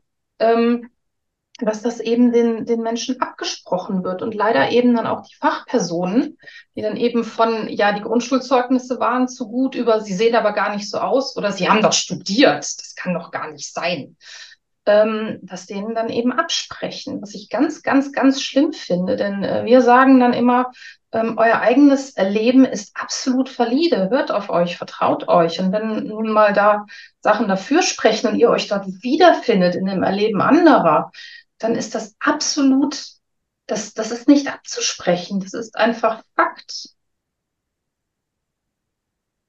Ja, das ist vollkommen richtig. Ähm, ich erlebe auch immer, dass ganz häufig nach der Diagnose der Drang ganz stark ist, das der Umwelt mitzuteilen. Vollkommen nachvollziehbar. Endlich hat man eine Erklärung für sich selber und auch natürlich das, was die Umwelt in einem immer ja, bemängelt. Ja, kann, kann man sagen, okay, ähm, ich, es ist nicht mein Fehler, ne? es ist nicht meine Persönlichkeit. Ja, hier schau, es gibt dieses Argument dafür, das kann ich super nachvollziehen. Und was leider immer noch ganz oft passiert, ist, dass halt dann nicht die entsprechende Reaktion da drauf kommt, nämlich nicht ein, ein, ein Verständnis und aha, okay, das ist ja interessant, das erklärt ja jetzt vieles, sondern eher ein, das das ganze Gegenteil, was noch zu mehr Enttäuschung irgendwie passiert, genau. Was, was natürlich tragisch ist und wo ich einfach merke, dass der, auch wenn der Wunsch so stark da ist, danach, wenn man jetzt die Erklärung für sich selbst gefunden hat, die natürlich auch nach außen zu tragen, ähm, der Weg äh, ja, der ist das für sich selber erstmal richtig zu begreifen. Was heißt das jetzt wirklich? Ne? Was ist das an mir jetzt? Wo, wo, wo zeigt sich das? Und für, um für sich selber, wie die Eva Kau das sagt, so für valide zu werden, zu sagen, ne? Und das auch in Gruppen zu besprechen, Selbsthilfegruppen oder Communities zu besprechen, die eigene Wahrnehmung zu sagen, ja, das ist, das, das fühlen wir alle so oder das erleben wir alle so, ne? Das ist in Ordnung, das ist, das ist das ADHS an dir, ja. Um sich auch ein bisschen ja, vielleicht gestärkter dann in, in, in Gespräch zu gehen mit, weiß ich, Familie oder Freunden, um wirklich besser sagen zu können, ja, was heißt das denn jetzt ADHS zu haben? Ne? Weil nach der Diagnose ist das ja oft noch, ähm, erlebe ich halt ganz oft, Frauen fragen mich auch, wie erkläre ich das denn jetzt wirklich, dass es die anderen verstehen, ne? dass es jemand anders irgendwie verstehen kann, was so in mir passiert dass das ein wichtiger Schritt ist, wie gesagt, nach der Diagnose erst das nochmal wirklich für sich selber zu verstehen, vielleicht bevor man nach außen geht, um dann auch eine echte Chance zu haben, eine Reaktion zu erhalten, die nicht so stark ablehnend ist oder auch halt Informationen weitergeben zu können, damit auch draußen mehr Verständnis irgendwie entwickelt werden kann. Ich nenne es jetzt einfach draußen. Die, die Arbeitswelt, die Freunde, die Familie weil da natürlich auch noch ein äh, häufig noch einfach ein veraltetes Bild von ADHS, der kleine Junge, der über Tische, Bänke springt. Also ADHS hat äh, immer noch bei den meisten Menschen im Kopf eine diese starke körperliche ähm, Komponente. Ja, du springst doch gar nicht durch die Gegend. Du kannst dich darunter halten. Du hast doch dies, du hast doch jenes. Lass uns mal vielleicht darüber reden, wenn wir jetzt sagen, naja, eine Diagnose bringt nicht zwangsläufig ähm, die Reaktion und das Verständnis, das man haben will. Aber was bringt einem denn eine Diagnose? Mhm. Also, weil, ne, wenn das nicht der Fall ist, warum sollte man sich dann diagnostizieren lassen? Wir wissen ja alle, wie unfassbar einfach das ist. Äh, übrigens, für alle, die das nicht mitbekommen haben, das war Ironie. Ähm, denn es gibt in weiten Gegenden Deutschlands nicht mal mehr eine Warteliste. Also es gibt relativ wenig Zentren, die ADHS diagnostizieren können. Die sind alle auf, die haben alle ein Einzugsgebiet. Das heißt, du kannst dich nicht von hm. München in Bremen bewerben oder so für eine Diagnostik. Ähm, die lehnen dich dann ab. Und die Wartelisten sind endlos lang, wenn du überhaupt auf eine kommst. Also warum sollte ich mir das antun? Was bringt eine Diagnose? Okay, äh, da möchte ich gleich sagen, also es ist, es ist nicht so, dass nur ADHS-Zentren äh, Diagnosen stellen dürfen. Also generell darf das jeder Neurologe, Psychiater, Psychotherapeut, keine Psychologen, Psychotherapeut. Das sind die drei, die erstmal die, die Diagnose stellen dürfen. Cool ist es natürlich in einem Zentrum, weil das dann umfassender gemacht wird und auch man davon ausgehen kann, nach neuesten Erkenntnissen. Also da lohnt sich natürlich äh, schon die Wartezeit. Aber warum lohnt sich eine Diagnose? Einmal für sich selbst, um diese Antwort zu haben, wie du es schon gesagt hast, Anita. So ist es das jetzt? Kann mir das jetzt mal kurz jemand validieren, wie es mir geht, ne? Damit ich dann weitermachen kann damit. Ja, das ist natürlich erstmal eine Last, die einem von der Schulter genommen wird, so eine emotionale Last oder diese große Frage, die man so mit sich trägt, was ist jetzt falsch? an mir, in Anführungsstrichen, an dir ist nichts falsch, du bist nur so oder so. Also, was das angeht, ist in jedem Fall hilfreich, sich eine Diagnose zu tun. Auch in Abgrenzung, vielleicht ist die Herausforderung, haben die vielleicht doch eine Ursache. Also sich einfach checken zu lassen, macht Sinn, ne? wenn man Herausforderungen, Schwierigkeiten hat, einen Leidensdruck hat, ja, dass man das adressiert, damit einem geholfen werden kann. So oder so. Ja. Und dann kann man sich natürlich auch überlegen, möchte man das Medikation ausprobieren? Ja, nein. Das äh, sollte eine ganz, ganz persönliche Entscheidung sein, weil das gibt einfach tatsächlich vielleicht Lebensumstände, da macht es Sinn, sich Medikation als Unterstützung zu holen. Und da, genau, würde ich, das, das ist eine ganz, ganz persönliche Entscheidung, die man für sich selber treffen darf. Ja. Ja oder Nein zu sagen. Was bringt einem die Diagnose noch? Genau, also erstmal viel Klarheit, viel Klarheit und dann auch, ja, zu überlegen, was sich dann jetzt richtige oder passende Unterstützung zu suchen, in welcher Form auch immer, sei es durch ähm, ja noch besondere Trainings, was Zeit angeht, Trainings, die Aufmerksamkeit angeht, Psychoedukation, ja, dann einfach zu wissen, okay, in welche Richtung kann ich jetzt gehen, weil die meisten haben ja eine Vorgeschichte mit der großen Frage, was ist los mit mir und haben sich irgendwie in 360 Grad orientiert, versucht irgendwas zu finden, was hilft. Das schränkt jetzt einfach mal das Suchgebiet ein bisschen besser ein, was dem ADHS-Gehirn ganz zugute kommt, mal ein bisschen ein paar Rahmen zu bekommen, damit es nicht in alle Richtungen irgendwie anfängt zu suchen. Das wäre jetzt spontan das, was mir dazu einfällt. Kakao, was, was denkst du, ja, was, was ähm, Anja, vielen Dank. Ähm, Suchgebiet einschränken. Mega, habe ich mir gerade mal aufgeschrieben. Ähm, genau, eben wegen dieser unendlichen Assoziationsketten und Assoziationsbäume, die eben in unseren Hirnen entstehen, wenn wir nur ein Schlagwort genannt bekommen. Eben, ne? Anita lacht. Ähm, Recherche geht dann überall hin. Und tatsächlich ist es genau das. Es ist dieses Einschränken des Suchgebietes, weil das Kind plötzlich einen Namen hat. Jetzt kann man wirklich ganz viel darüber streiten, ob ADHS eine schöne und treffende Bezeichnung ist. Äh, eigene Meinung? Nein, finde ich. Ähm, aber es ist erstmal was, was momentan gültig ist, was eine ICD-Nummer hat, was auf einer Arbeitsunfähigkeitsbescheinigung auftauchen kann und damit eben, wie Anja sagt, eine Grundvoraussetzung ist, um in diesem System irgendeine Form von Hilfe zu erhalten. Einschränkend möchte ich sagen, wobei das auch persönliche Erfahrung ist, es gibt nicht viel Hilfe. Das System ist noch nicht darauf ausgelegt. Ich hoffe, ich kann sagen noch, und es wird sich ändern in den nächsten Jahren. Ähm, tatsächlich empfinde ich die Diagnose erstmal nur als einen Eintrag in der Krankenakte. Wobei es, also systembezogen. Darüber hinaus war es für mich tatsächlich genau dieser Klarheitpunkt, dass ich eben endlich etwas hatte, wo ich dran, wie, wie, so ein, wie so ein Seil, was man greift. Und dann zieht man da einfach immer, immer weiter dran und da hängen dann Dinge dran, die dann zu dieser Klarheit helfen. Sowas wie, okay, ähm, ich verstehe, ich habe sehr unregulierte Emotionen, da muss ich also reingucken. Oh, mein Prokrastinationsproblem hat neurobiologische Ursachen. Yay.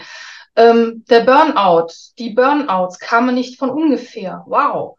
Es läuft in meiner Familie. Vielen Dank. Also da ist so viel da noch dran, ähm, was mit ich sag mal in Anführungszeichen mit dem Diagnosezettel irgendwie ein bisschen ein selbstbewussteres Auftreten auch gibt. Denn es werden weiterhin Leute und Institutionen versuchen, ähm, es abzusprechen. Also das ist mir schon in den unmöglichsten Situationen äh, begegnet. Dafür ist auf jeden Fall auch nicht genug Zeit, um das, um das in aller Tiefe zu erörtern. Aber im Prinzip muss die Person, die die Diagnose haben möchte und dann auch bekommt, damit selber erstmal gut werden. Also das auch wirklich annehmen, denn es ist noch nicht die Erklärung für alles. Und es ist auch leider nicht der Freifahrtschein, denn eben es kommt halt immer noch und immer wieder ganz viel Gegenwind. Aber es ist sozusagen ein Baustein, auf den man das eigene Selbstwertgefühl und die Selbstwirksamkeit aufbauen kann. Also seit ich meine Diagnose bestätigt bekommen habe letztes Jahr, habe ich tatsächlich einen ganz anderen Blick auf mein Leben, früher, jetzt und in der Zukunft bekommen. Und es macht so viel mehr Sinn und es ergeben sich daraus neue Fragen, aber auch neue Wege. Und wenn ich diese Diagnose jetzt nicht hätte, wäre es immer noch, es könnte aber auch das sein, es könnte auch das sein. Und vielleicht habe ich ja gar nichts, vielleicht bilde ich mir das alles nur ein. Mhm. Ähm, also das empfinde ich jetzt persönlich als den Punkt an der, an der Diagnose. Wobei man jetzt noch äh, negativ dazu fügen muss, es ist eben auch ein Stigma. Und da gibt es noch viel zu tun in der Gesellschaft. Wie ist denn das eigentlich? Ihr beide habt das ja schon durchlaufen. Gibt es in der Diagnostik Unterschiede zwischen Männern und Frauen? Also gibt es da unterschiedliche Fragebögen oder unterschiedliche Verfahren oder irgendwie so? Nee, also, es ist, ähm, es gibt, es gibt einen, kann sich auch jeder, der ist frei zugänglich, es gibt einen Leitfaden im Internet, der ist ähm, quasi der Diagnoseleitfaden für alle Diagnos ADHS-Diagnostizierende. Und da kann man sich auch als jemand, der halt diagnostiziert wird, sich das mal durchlesen. Also da wird unterschieden zwischen Kindern und Jugendlichen und Erwachsenen, aber nicht zwischen Männern und Frauen. Und bislang ist das Standardverfahren auf Fragebogen basierend. Es gibt eine Reihe von Fragebögen, die ausgefüllt werden müssen. Und dann kann derjenige, der eine Diagnose durchführt, dieses, dieses Prozedere erweitern, mehr Fragebögen oder andere Tests, ja, aber so die, der Grundtest sind vier Fragebögen, soweit ich weiß. Äh, vier müssen es sein und auch äh, bei Erwachsenen speziell einfach der Selbsterfahrungs- oder wie, als wie belastend du quasi deine, diese ADHS-Symptome oder Phänomene erlebst. Aber Sonst gibt es halt noch keine Unterschiede, was es tatsächlich ein bisschen schwierig macht und was wir am Anfang schon besprochen haben, tatsächlich auch mal so halt in die Irre führen kann in der Diagnostik. Ja. Aber mhm. umso ja. größer das Zentrum, also ich nehme an, in einem ADHS-Zentrum ist es natürlich viel umfangreicher. Das kann ich dir jetzt nicht genau sagen, ob die da eine Unterschiede machen, aber generell wird erstmal Grundlagendiagnostik, nenne ich es jetzt, da wird es nicht unterschieden. Mhm. Also ich habe auch irgendwo gelesen, es gibt zwar tatsächlich einen validierten Fragebogen für Frauen, aber auch erst seit wenigen Jahren und der hat sich auch noch nicht diagnostisch durchgesetzt. Also ähm, es wird immer noch sehr pauschal eben geguckt und dann muss man eben im Kopf haben, dass diese ganzen Kriterien, auch diese Krankheitswertenkriterien, das, was die Störung ausmacht, ähm, irgendwann in den äh, 70er, 80er Jahren anhand von Studien an ähm, kleinen weißen Jungs festgelegt worden sind. Das heißt, alles, was außerhalb dieses doch recht beschränkten Störungsradius, nenne ich es jetzt mal, ist, ähm, eben ganz speziell die Dinge, die wir Frauen so erleben als belastend, die werden davon nicht richtig erfasst. Zum Beispiel kann ich mich erinnern, dass ich den ähm, Kinderfragebogen, ich glaube, das ist das ähm, die ADHS-Symptomatik zwischen acht und zwölf, ähm, als ich den ausgefüllt habe. Und es müssen ja bereits Symptome während der Kindheit vorgelegen haben, sonst kann es kein ADHS sein nach den aktuellen Richtlinien, dass ich da von 30 oder 32 Fragen eine, eine, eine traf auf mich zu, nämlich die Frage, ähm, ob ich, ob, ob, ob ich als Kind denn oft Angst gehabt hätte oder mich unsicher gefühlt hätte. Das war die eine Frage. Und dann waren da so schöne Fragen drin wie, ähm, wurde von der Polizei aufgegriffen, ist von zu Hause weggelaufen, hat auf Mitschüler eingeschlagen. Nein, nein, nein, nein, nein, nein, nein, nein, nein. Und ja, und allein so ein Ausfüllen von solchen Fragebögen ist natürlich schon wieder so eine Gefahr dafür, dass man sich selber es wieder abspricht. Also dass die Gefahr besteht, dass man wieder denkt, oh mein Gott, das trifft alles überhaupt gar nicht auf mich zu. Ähm, und, und, und das ist leider die, die Schwäche wirklich auch in der Diagnostik. Gute Diagnostiker gucken sich tatsächlich alles an, führen ein Interview, lassen sich auch Zeit mit der Diagnosestellung, fragen nach. Schlechte Diagnostiker lassen sich die Grundschulzeugnisse zeigen und wenn dort ein gewisser Schnitt oder äh, keine Ahnung, keine Fünfen oder Sechsen drin stehen, dann heißt es, ja, können sie gar nicht haben. Aber dann nicht verunsichern lassen, sondern weitersuchen. Weitersuchen, genau. Das finde ich gerade total interessant. Kann man, äh, sind das Frage, diese Fragenbögen, kann man da nur Ja oder Nein ankreuzen? Weil bei allem, was du gerade genannt hast, hätte ich immer gesagt, kommt drauf an. Ja, nein. Und das ist, das ist ein wichtiger Punkt, das kommt drauf an. Es gibt unterschiedliche, die Selbstauskunft ist ausführlicher, es gibt welche mit Ankreuz, also es sind unterschiedliche Formen der Fragebögen.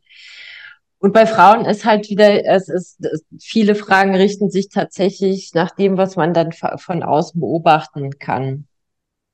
Und da wird's halt äh, wieder kritisch, ähm, weil viele Dinge ja, du wirkst wahrscheinlich nach außen hin organisiert. Du kommst nicht immer zu spät. Also es ist gar nicht so, dass die ADHS-Symptome, das hast du vorhin auch gesagt, sich so präsent der Umwelt zeigen die meiste Zeit, sondern einfach mit einem, das ist quasi das Kernelement bei ADHS, bei Frauen würde ich jetzt mal so dreist sagen, so diese Energieaufwand, dieser unfassbare Energieaufwand, das gleiche Bild abzugeben, ne, weil das von außen oder zumindest annähernd, dass dieses Bild abzugeben, was ähm, die anderen. Ja, dazu, ja. dazu habe ich tatsächlich eine, eine richtig unerfreuliche Geschichte, dass ich mich mal in einer ähm, Institutsambulanz vorgestellt hatte, wegen wirklich, also es ging mir gar nicht gut und äh, die Psychologin hörte sich das an und ich sagte halt, dass ich unglaubliche, dass es mich total belastet, dass ich die, die Reports, die ich für die Arbeit abgeben muss, immer auf den letzten Drücker schreibe.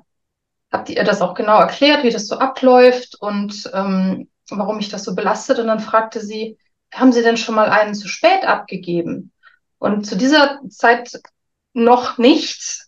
Und deshalb verneinte ich das und dann sagte sie, ja, aber dann ähm, haben Sie doch kein Problem. Wenn Sie doch wissen, dass Sie das immer kurz vor knapp machen und die Deadline ist Mitternacht, dann können Sie doch bis 22 Uhr ganz entspannt chillen und dann machen Sie das einfach in den letzten zwei Stunden davor. Und da wusste ich wirklich nicht mehr, was ich dazu sagen sollte. Ähm, weil, wow. Ja, weil das für einen Neurotypischen total logisch ist auf seiner Zeitlinie. Ja, das ist so, da ist diese, dieses, dieser Druck davor, dieses Gefühl, das kennt, das kann sie sich nicht vorstellen. Ne? Also dass das, dass davor einfach ganz viel Druck in, in, äh, in uns als ADHS-Menschen aufgebaut. Bis es dazu kommt, für neurotypisch ist es so diese Zeitlinie. Ah ja, dann machst du doch um 22 Uhr. Also, ne, das no, ist aber so, da, sind, da kann da sind, Entspannung davor stattfinden, was ja bei ADHS nicht der Fall ist. So. Ja, und wir sind wieder genau bei dem Punkt, dann antwortest du, ja, aber ich will das ja gar nicht in den letzten zwei Stunden Nein. machen. Und dann mhm. sind wir da, wo wir vorhin waren. Dann kommt nämlich die allseits, allseits bekannte Ratschlag. Ja, dann mach's doch einfach. Mach's doch und einfach anders. Damit genau. schließt sich wieder der Kreis. Ne? Und es ist auch ein schönes Beispiel wirklich dafür, dass der Leidensdruck ähm, bei Frauen viel stärker nachgewiesen werden muss. Also ähm, das, ich, ich bis, bis heute finde ich das wirklich seltsam, denn ich habe wirklich genau erklärt, wie sehr mich das beschäftigt, wie lange mich das auch schon beschäftigt. Das ist ja eine jahrelange Geschichte. Und das wurde einfach wirklich so vom Tisch gewischt. Ähm, da fehlen dir dann auch die Argumente oder die Entgegnungen auf, auf, auf so etwas. Ja. Ähm, ich würde gerne mal noch ein bisschen dazu kommen, wie man damit umgehen kann. Also wir haben jetzt ja relativ viel erzählt, wie sich's äußert und wie man es feststellt und so weiter. Ähm, aber wenn da draußen jetzt jemand ist, der sagt, so wie ich im Oktober, oh ja, kenne ich, oh ja, kenne ich, oh ja, kenne ich, mh, mm, dann würde ich den jetzt oder den oder die ähm, jetzt ungern mit diesem Ja und Nun-Gefühl stehen lassen wollen. Ähm, vielleicht können wir da kurz der Reihe nach durchgehen, dass wir, ähm, wir haben ja wahrscheinlich alle unterschiedliche Schwerpunkte, wo es uns am meisten zu schaffen macht. Dass wir mal alle äh, aus persönlichem Erleben vielleicht kurz den Punkt aufgreifen, die ADHS, ähm, das ADHS-Symptom, das uns am meisten zu schaffen macht und unser bester Tipp dagegen, wie man sich organisiert oder wie man das bewältigt. Ja, okay, Feuer frei. Also in meinem, in meinem Fall, wenn wir gerade dieses furchtbar negative Beispiel von eben nochmal aufgreifen, ähm, dass ich eben mit großen Aufgaben, die mit sehr viel Energieaufwand verbunden sind, wie eben aufwendige Reports schreiben, mit einer Deadline, ähm, so etwas tatsächlich zu umgehen. Das ist radikal und das ist auch nicht unbedingt für jeden möglich, aber ich kann in diesem Job, den ich davor hatte, nicht mehr arbeiten. Das wird nicht funktionieren. Das wird einfach nie funktionieren, denn der ist sehr strikt vorgegeben. Und es gibt diese Reports und es gibt diese Deadlines. Und wenn wir sagen, love it, change it or leave it, dann ist in meinem Fall die Strategie leave it. Und ähm, der Weg bei mir muss dann sein, mir Arbeitspakete zu suchen, die ich bewältigen kann, wo das richtige Maß an Freiheit und Kontrolle da ist, so dass ich sie bewältigt, also dass, dass, ähm, dass sichergestellt wird, dass ich die Arbeitspakete bewältige und abgebe, aber es eben auch kann, ohne meine Lebensenergie äh, anzuzapfen und nach dem dritten Paket, was ich aufschiebe, wieder in den Burnout zu rutschen. Das wäre meine Strategie, eben es einfach machbar zu halten und sich eben auch einzugestehen, dass manche Dinge einfach nicht funktionieren werden. Egal, wie sehr ich intellektuell geeignet wäre, auch erfahren und auch Lust darauf hätte, denn es wird so nicht funktionieren. Aber es funktionieren andere und dann wirklich auf die Stärken zu gucken, was macht Spaß und was geht mir leicht von der Hand und davon einfach mehr.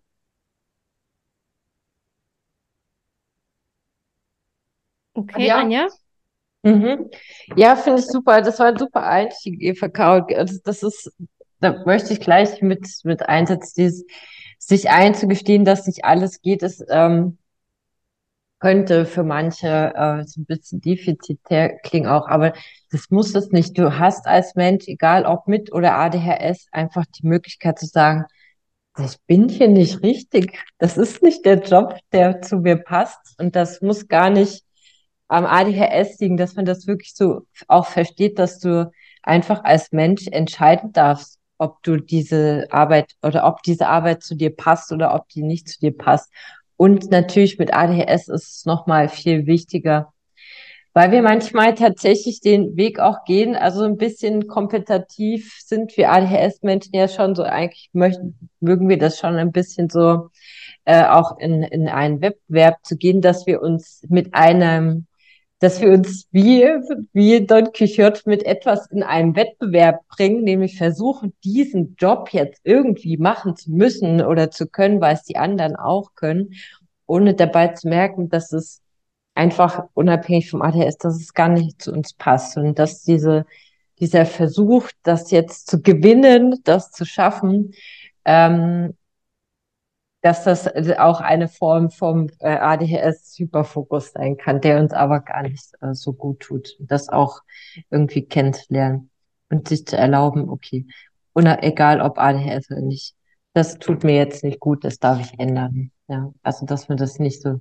defizitär sehen muss, wenn man sagt, ich höre hör jetzt auf damit. Ja, ich höre jetzt auf, diese eine Sache zu machen. Okay, was ist mein, was ist mein ADHS? Wo fange ich an? Was ist meine größte Herausforderung? Ähm, ja, ich habe natürlich äh, in der Selbstständigkeit ist all, quasi alles eine Herausforderung, wenn es äh, gerade nicht zu großen Fun-Faktor dahinter hat. Ne? Also das ist Zeit, aber auch ähm, ja, einfach die komplette Strukturierung und Aufgaben zu machen, die ich halt nicht gut äh, finde. Und da gilt es mich immer wieder auszutricksen. Das sind ganz kleine Sachen und mein, ich glaube, die, das, das äh, Größte ist zu sagen, es gibt nicht das eine System, was immer für mich funktioniert. So wie du es vorhin beschrieben hast, Anita, mit diesen verschiedenen Spielsachen. Ich brauche ein Portfolio an Dingen, an Erinnerungssystemen oder an Kalendern oder auch Timer. Verschiedene Sachen, die, die mir genug Abwechslung bringen, damit ich, ähm, ja, damit ich nicht anfange, sie zu ignorieren, weil ohne diese Erinnerungen, ähm, ja, ist Zeit für mich genauso schlecht wahrnehmbar oder halt Prioritäten.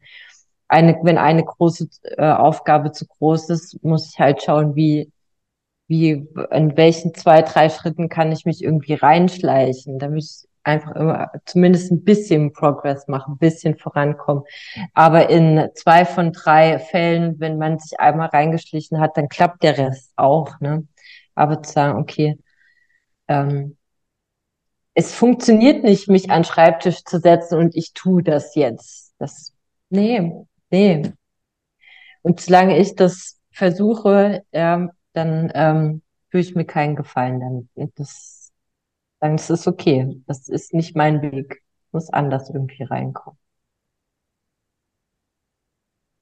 Also bei mir, ähm, ich würde sagen, es sind drei Hauptherausforderungen. Das eine ist tatsächlich ähm, schon mein Leben lang das größte Problem, die Ablenkbarkeit und die Vergesslichkeit. Ich kann mich erinnern, ich bin mal irgendwann in der Grundschule ähm, einmal ohne Ranzen, okay, kann passieren, aber einmal ohne meine Brille in die Schule gegangen. Dazu muss man wissen, ich sehe ohne meine Brille faktisch nichts. Also spätestens auf der Treppe hätte mir auffallen müssen, dass da irgendwas nicht stimmt. Aber erst in der Schule ist anderen aufgefallen, dass ich meine Brille nicht aufhabe. Ähm, und Schlüssel, ich habe irgendwann keine Haustürschlüssel mehr gekriegt, weil ich habe die ständig irgendwo äh, verloren und lauter so Zeug.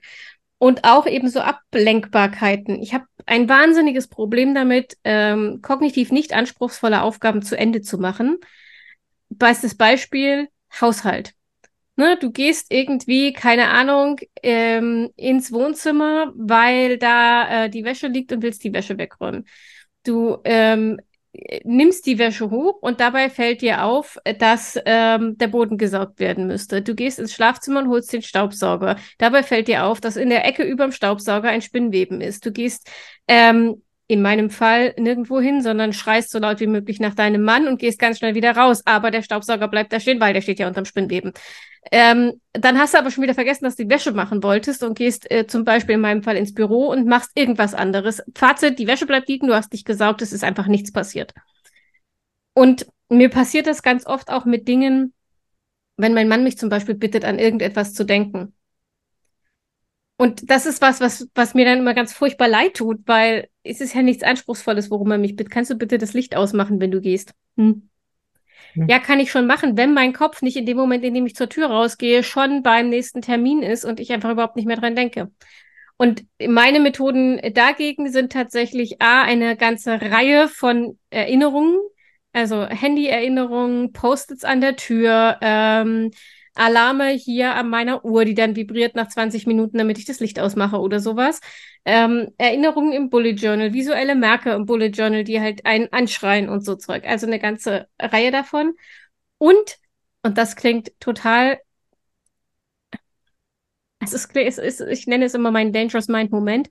Ähm, wenn ich mir vornehme, so eine kleine Sache zu machen und dazu ins Wohnzimmer muss zum Beispiel, ne, ich, ich laufe von meinem Büro ins Wohnzimmer und vom Wohnzimmer ins Schlafzimmer, wenn ich die Wäsche wegräumen will und sage die ganze Zeit Wäsche wegräumen, Wäsche wegräumen, Wäsche wegräumen, Wäsche wegräumen, Wäsche wegräumen, damit ich mich nicht ablenken lasse, damit ich weiß, mein Fokus liegt auf Wäsche wegräumen, bis die Aufgabe erledigt ist.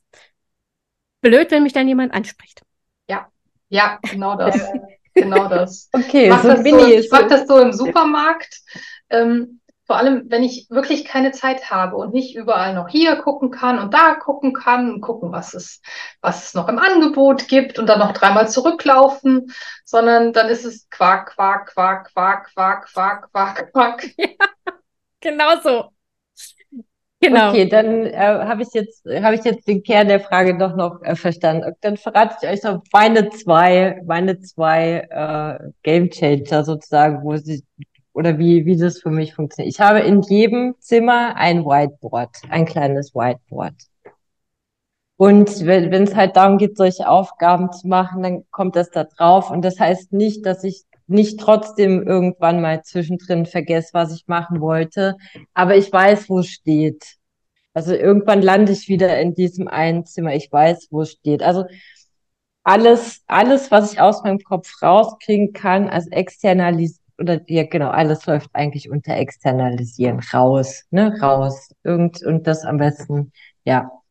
Ähm, Verschiedenes geht digital, aber viel geht wirklich immer noch gut auf so einem Whiteboard oder auf so einem Stück Papier, dass die Zugangshürde so gering wie möglich ist und die Ablenkbarkeit. Ja, also wenn ich mir jetzt Erinnerungen oder Notizen im Handy mache, ist der Weg zu einer anderen App viel zu kurz und die Wahrscheinlichkeit, dass ich irgendwo anders lande mit dem Handy in der Hand, ne, so ist größer, als wenn ich einfach das kurz aufs Whiteboard draufschreibe. Wobei ich und Alexa, genau. Ich muss, ich muss nur ganz kurz intervenieren. Bitte nicht ein Stück Papier. Bitte nicht. Warum kein Stück Papier? Nein, ein Notizbuch, ein Block meinetwegen, aber bitte nicht ein Stück Papier. Ein Stück Papier ist viel zu leicht zu verlegen und dann werden es, wird aus einem Stück Papier werden 100 Stück Papiere und alle liegen sie woanders und keiner weiß mehr, wo was steht. Also analog und das Papier das, bin ich voll bei dir. Ja, genau, okay. Aber bitte alles an einem Ort, sonst wird man irre und hat doch wieder Chaos im Kopf. Dann ist es zwar nicht mehr die Sache selbst, aber dann ist es der Ort, wo ich es hingeschrieben habe, den ich mir merken muss. Ah, okay, da, da sind wir uns aber einig. Das kommt ans Whiteboard.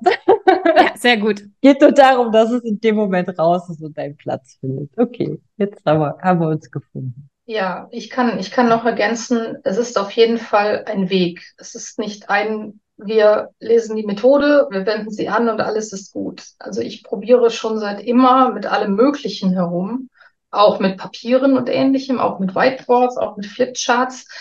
Es funktioniert noch nicht so richtig, aber ich lerne. Ich lerne beim Probieren, was eben auch ja. nicht funktioniert und kann dann wirklich mehr von Dingen, den Dingen machen, die funktionieren. Bei mir ist es eben mein Google-Kalender. Äh, wie war das? Unbezahlte Werbung wegen Marken. Ja, ja, genau. äh, in denen ich inzwischen wirklich alles eintrage. Also Beispiel Anita, wenn äh, mein Mann kommt und sagt, ich habe das und das, dann sage ich, stopp, ich trage es sofort ein. Egal auch wie unwichtig es ist oder scheint. Ich bin dann immer froh, wenn es drin steht, denn dann kann ich äh, ihn erinnern und erinnere mich. Und das, ähm, genau, dann geht sowas eben auch nicht verloren und sich auch nicht verunsichern lassen. Also ich hatte mhm. eine, eine Ärztin, die dann auch sagte, probieren Sie es doch mal mit Post-its. Mhm. ja, genau. Also wie gesagt, an, an der Tür habe ich ganz lange ein Post-it gehabt, an der Wohnungstür. Und da stand die Checkliste für die Wohnung verlassen drauf. Kontrollieren, ob alle Fenster zu sind, kontrollieren, ob der Herd aus ist, kontrollieren, ob alle Lichter aus sind. Schlüssel einpacken, Handy einpacken, Geldbörse einpacken. Weil irgendwas davon habe ich immer vergessen, weil mein Kopf halt schon weiter ist. Und das ist aber auch für mich die einzig sinnvolle Verwendung von Post-its. Ja, ja, ich hatte zum Beispiel früher in meiner Studentenbude immer einen, verschiedene Post-its am Stromkasten, der war im Flur. Und dann konnte ich die je nach Wochentag an die Tür hängen, Müll rausbringen. Also es gab Zettel für Restmüll, oh ja. für Papier, für gelben Sack. Da wurde ich ganz schön oft für ausgelacht und ich dachte, was? Meine Mülltonne steht immer draußen, die von den Nachbarn nicht unbedingt. ja. Bei den netten Nachbarn habe ich die Tonne mit rausgestellt. Das auf jeden Fall. Das war jetzt kein Ding. Aber es zeigt auch wieder sehr schön, jetzt sind wir wieder an, die, an diese, an dem Methodenpunkt angekommen, wo einfach jeder gucken muss, was passt so in mein Leben und was habe ich schon angefangen, was habe ich irgendwie etabliert und was kann man noch aufbauen. Also immer an dem am besten ansetzen, was schon da ist und das dann irgendwie sinnvoll weiterzuentwickeln, ja. So, ja. weil ich ich arbeite ganz viel mit Post-its. Ich, ich, für mich funktioniert das total gut. Aber ich hatte mir irgendwann mal halt diese Organisation entwickelt. Deshalb kann ich super gut verstehen, wenn Anita sagt, oh, bloß nicht Papier, ne, weil das einfach die Gefahr groß ist, dass das sehr schnell eskaliert. Ne?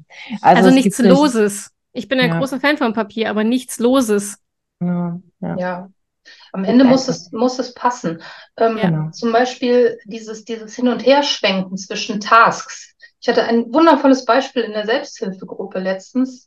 Da sagte eine Teilnehmerin, sie hätte sich so geärgert, sie hat ähm, Zimtschnecken gebacken. Sie hatte Zimt und Zucker da stehen, rollte den Teig aus und dachte noch, ich darf die Rosinen nicht vergessen. Und die Rosinen standen einen halben Meter weit weg von ihr, rechts auf der Arbeitsplatte. Und guess what? Sie hat die Rosinen vergessen. Und sie erzählte dann, wie sie sich geärgert hat und wie das denn sein kann, dass in 30 Sekunden sie das vergessen hätte. Und mein Gedanke war nur, das ist in einer Sekunde vergessen. Ja. Was ich tatsächlich dann mache, und wenn ich die Hände voller Teig habe, das ist egal. Wenn ich den Gedanken, oh, Rosinen habe, gehe ich dann und hole die Rosinen. Das geht nicht immer, das passt auch nicht immer. Aber wenn ich mir so einen, ich nenne es jetzt mal einen ADHS-Tag erlaube, in dem ich sowas auch nachgebe, diesen Gedanken, wenn ich irgendwas habe, zum Beispiel auch wenn ich es gar nicht aufschreiben könnte oder es wirklich auch direkt brauche oder in den nächsten fünf Minuten, dann mache ich es. Auch wenn ich die Hände dreckig habe, lieber putze ich nachher mehr ab, habe dann aber wirklich alles im Sichtfeld. Und das ist noch so ein genereller Tipp, out of sight, out of mind. Also was bei mir tatsächlich nicht im Blickfeld ist, existiert auch einfach nicht mehr. Daran muss ich auch denken, es funktioniert ja auch nicht immer, deshalb ist mein Schreibtisch auch immer voll. Ich arbeite daran. Aber manche Sachen, wie in dem Fall die Rosinen, die müssen dann einfach wirklich direkt vor mir stehen. Und das dass ich dann nochmal zurückgucken kann und sagen kann, habe ich jetzt alles? Ach, die Rosinen. Das mache ich auch, wobei man sagen muss, ich backe ja nicht, ne? weil kann ich nicht, will ich nicht, mag ich nicht, ist mir viel zu präzise, finde ich alles blöd. Ich koche gerne, äh, weil da kann ich naja, das Rezept auslegen. Wenn man bei Backen das Rezept auslegt, geht das in aller Regel schief. Deswegen finde ich Backen ganz blöd. Ähm, und das Einzige, was ich tatsächlich regelmäßig backe, ist äh, Käsekuchen. Und äh, genau diese Geschichte, die du gerade erzählt hast, ist mir mal passiert äh, mit den, dummerweise mit den Eiern. Hm. Nun weiß jeder, der schon mal Käsekuchen ohne Boden gebacken hat, ohne Eier, das wird nix. Also das merkst du dann spätestens, wenn du die Form aufmachst äh, ja. ja. Genau. Herrlich. Aber ähm, was ich noch sagen wollte, ich habe ja vorhin gesagt, ich habe bei mir sind es drei Dinge. Ähm, ich habe noch, mein Endgegner ist Anfangen. Und äh, da habe ich auch tatsächlich, da ist es immer noch Trial and Error. Also von eine Startroutine etablieren über eben akustische Helfer, die meistens helfen, zu künstliche Deadlines. Künstliche Deadlines funktioniert für mich tatsächlich überwiegend ganz gut. Also, dass ich mir bewusst die, nicht die richtige Deadline in den Kalender schreibe, sondern eine Woche vorher. Dadurch, dass die andere nicht drinsteht, existiert sie quasi nicht. Es existiert also nur meine Fake-Deadline. Ähm, dann mache ich es zwar immer noch auf den letzten Drücker, aber auf den letzten Drücker für die Fake-Deadline heißt halt immer noch, ich habe genug Puffer, um im Zweifel was nachzuziehen. Das ist das. Aber so richtig, ähm, also anfangen ist Schwerstarbeit für mich. Wenn ich einmal drin bin, funktioniert das in der Regel relativ schnell und dann mache ich es auch zu Ende. Also ich fange selten Aufgaben zweimal an. Habe ich ja überhaupt keine Lust zu, weil mein Gehirn hat es ja dann schon zu Ende gedacht. Wenn ich mich dann nochmal aufraffen muss, sie nochmal anzufangen, ganz fürchterlich. Mm, acht Minuten Regel ist zum Beispiel auch sowas. Ich habe festgestellt, ich brauche so acht Minuten, um in den Fokus zu kommen. Deshalb mache ich an ganz schlimmen Tagen, dass ich sage, okay, acht Minuten. Dann stelle ich mir Wecker auf acht Minuten. Wenn ich dann immer noch keinen Bock habe und nicht im Fokus bin, dann höre ich damit auch auf. Aber so richtig, richtig erfolgreich bin ich beim Anfangen noch nicht. Und ähm, eine dritte Sache, die ich erst vor ganz kurzem an mir festgestellt habe, die gibt es schon ganz lange, aber sie war mir nie bewusst, ist tatsächlich, dass ich ein massives Problem mit meinem Energiemanagement habe. Ähm, heute weiß ich, die drei Burnouts sind wahrscheinlich eher darauf zurückzuführen, als auch tatsächlich zu viel Arbeitsbelastung. Mhm. Und ich habe mich immer für extrovertiert gehalten und kann tatsächlich auch so Social Butterfly sein. Ne? Also wenn wir irgendwie unterwegs sind und Menschen treffen, dann bin in der Regel ich diejenige, die die Kontakte herstellt und Smalltalk macht und so. Und es kommt aber der Moment und dann ist es wie ein Schalter und ich bin abgeschaltet. Und früher bin ich über diesen Punkt mit Gewalt drüber. Also wirklich so mit Gewalt im Social-Modus bleiben, mit Gewalt in, in den Gesprächen engagiert bleiben. Und ähm, heute ist es tatsächlich so, dass das der Moment ist, in dem ich mich in irgendeine Ecke setze, mir was zu trinken hole und beobachte und eben mich nicht mehr dazu zwinge. Ähm, das hat ganz viel Erleichterung gebracht, zu wissen, okay, da ist einfach ein Schalter in meinem Kopf. Ich brauche äh, Stimulanz, Stimulanz, Stimulanz, Stimulanz, Ruhe. So, und da gibt's halt auch kein Anschwellen, Abschwellen, Warnung oder sowas, sondern das ist halt von jetzt auf gleich. Ähm, und dann hat mir tatsächlich, tatsächlich auch geholfen, mal herauszufinden, was sind meine Methoden, um Energie zu trinken. Hm. Weil wenn man das googelt, ne, was tankt Energie, dann kriegt man irgendwie Schaumbad. Okay, Schaumbad, der liebe ich, funktioniert, aber ähm, Schaumbad und keine Ahnung, früh ins Bett und weiß der Geier, das sind halt alles so Plattitüden, das muss aber für dich nicht halt äh, nicht funktionieren. Und ich habe für mich festgestellt, ich hasse die Erkenntnis, aber ich habe festgestellt, dass ich wenn ich dann alleine in der Natur mich bewege und zwar anstrengend bewege, also Sport mache, dass das meine Akkus tatsächlich und auch meine geistige Ausgeglichenheit am schnellsten wiederherstellt. Ich hasse Sport. Nein, so weit würde ich nicht mehr gehen inzwischen, aber es ist echt nicht meine Lieblingsbeschäftigung. Nützt aber nichts. Es ist halt das, was meine Batterien am schnellsten wieder auflädt. Und dazu mhm. muss man aber mal reingehen und Dinge auszuprobieren und nicht nur der Google-Liste von was bringt die meiste Erholung folgen. Und Energiemanagement finde ich tatsächlich ein Riesenthema, das viel zu selten behandelt wird. Ja, weil erstens hat ganz viel mit deinem Nervensystem zu tun, mit deiner Persönlichkeit und aber auch, weil wir ähm, mit ADS ist es schwierig, dieses, dieses Frusterleben halt kurz auszuhebeln, ja. Also diese Frustgefühle gehören jetzt zu einer, zur ähm, ADHS-Symptomatik dazu, beziehungsweise emotionale Dysregulation, das heißt Frust. Wir, wir erleben ähm, die quasi dreimal so intensiv, wie es jetzt bei einem Neurotypischen ist. Ja, so ein Frustgefühl, der ein Neurotypischer hat natürlich auch Frusterlebnisse, aber wenn wir den Frust fühlen, fühlt er sich einfach viel intensiver an als bei einem Neurotypischen. Oder auch Unlustgefühle, wissen wir ja, Unlustgefühle, zu geringes Dopamin.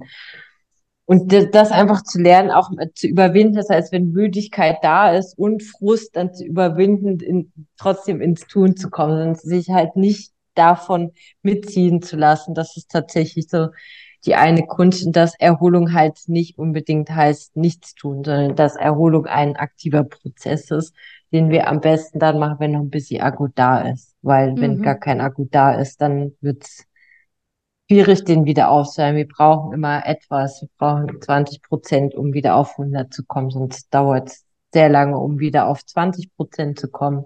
Das ist dann, warum das so lange dauert, aus einem Burnout rauszukommen, wenn wir einmal richtig ausgebrannt sind, dauert sehr lang, um überhaupt wieder irgendwie auf ein einigermaßen brauchbares Energielevel zu kommen. Ja. ja. Und da finde ich auch Pausen nochmal so wichtig. Anita, ich weiß, du legst ja auch immer sehr viel Wert auf Pausen, hast die auch äh, sehr gut strukturiert und ähm, immer sehr gute Tipps dafür. Und das ist wirklich so wichtig für jeden. Also da, das ist auch wieder individuell, wie, wie, wie Anja sagt, wie mit der Erholung. Ähm, auch Pausen sind total individuell. Und ich persönlich finde es total wichtig, auch für sich selber akzeptieren zu können, ja, ich brauche Pausen, ich brauche auch mehr Pausen als andere und ich habe weniger Energie als andere. Ich kann mich noch erinnern, dass meine erste Chefin mal zu mir sagte, naja, ausruhen können sie sich dann später, dann können sie Pausen machen. Und das war auch ganz schlimm für mich, weil ich mich da schon wieder so invalidiert gefühlt hatte, so dass es eben, dass ich eben so, so, so anders bin und deshalb nicht okay. Und heutzutage kann ich aber viel besser sagen, nein, ich brauche jetzt eine Pause. Und was du gesagt hast, Anita, mit dem Social Butterfly, genau so. Ich entscheide vorher schon, wie viel Energie wird so eine soziale Aktivität ähm, mich kosten, wie viel Energie habe ich gerade, wie viel Energie werde ich zurückbekommen von der sozialen Aktivität. Und wenn die Bilanz dann negativ ist, wie zum Beispiel überfüllter Weihnachtsmarkt, mit vielen Leuten noch, also mit noch einer Gruppe hingehen, dann bin ich zum Beispiel schon raus und habe das als sehr entspannt empfunden, abzusagen und dann zu wissen, dass ich diese zwei oder drei Stunden Lebenszeit ganz für mich habe und konnte dann da auch merken, oh, mein Energielevel steigt wieder an. Und andersrum genauso, wenn es also eine Aktivität ist äh, mit mir angenehmen Leuten in, in der Natur, mit gewissen Ruhen, äh, Ruhemöglichkeiten und Pausen, dann ist das auch etwas, was ich dann auf jeden Fall machen kann und möchte. Kannst du dir das merken bis zum nächsten Jahr? Mir geht es nämlich immer so, ich bin, äh, äh, dass meine Vorstellung von etwas, mhm. mein reales Erleben, wenn es zu lange zurückliegt, äh, übermalt. Und meine Vorstellung von in der Gruppe auf den Weihnachtsmarkt oder auch so Rummel und Jahrmärkte und so ist immer so, oh ja, habe ich voll Lust drauf, finde ich total schön. Und wenn ich dann da bin, fällt mir wieder auf, dass ich es letztes Jahr schon scheiße fand, weil ich mit meinem 1,50 Meter nur Rücken und Hintern sehe und alle Menschen mich überrennen, weil sie halt über mich drüber gucken auf der Suche nach ihren, ihren Freunden und so. Und dass ich nirgendwo durchkomme, es sei denn, mein Mann macht den Wellenbrecher und nirgendwo rankomme und dass mich das alles nervt. Ähm, aber nächstes Jahr habe ich das wieder vergessen, weil der Gedanke an Weihnachtsmarkt und meine Vorstellung davon halt so schön sind. Und dann gehe ich doch wieder hin. Mhm. Glaube, ich werde daran denken.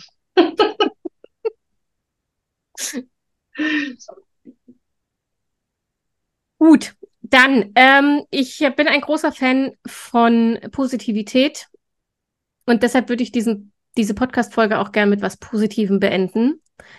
Äh, und auch wenn das jetzt vielleicht anders geklungen hat, die letzten, ich weiß gar nicht, wie lange eigentlich, anderthalb, fast zwei Stunden, ähm, ADHS ist ja nicht nur was Negatives. Also so empfinde ich das zumindest. Ich ähm, empfinde Teile davon als unglaublich bereichernd und würde nicht darauf verzichten wollen. Und das fände ich jetzt als Schlusswort irgendwie ganz schön, dass wir alle da nochmal reingehen ähm, und nochmal noch mal, noch mal herausstreichen, was es tatsächlich auch an Vorteilen und Besonderheiten haben kann, so ein ADHS-Gehirn zu besitzen. Eva, magst du anfangen? Ja, ich äh, finde das eine super schöne ähm, Art, das zu beenden. Und ich selber mache mir das viel zu wenig äh, bewusst, aber ich, ich liebe es tatsächlich, dass ich ähm, wirklich umfassend denke. Also wenn mir etwas unterkommt, habe ich gleich 100 Assoziationen dazu.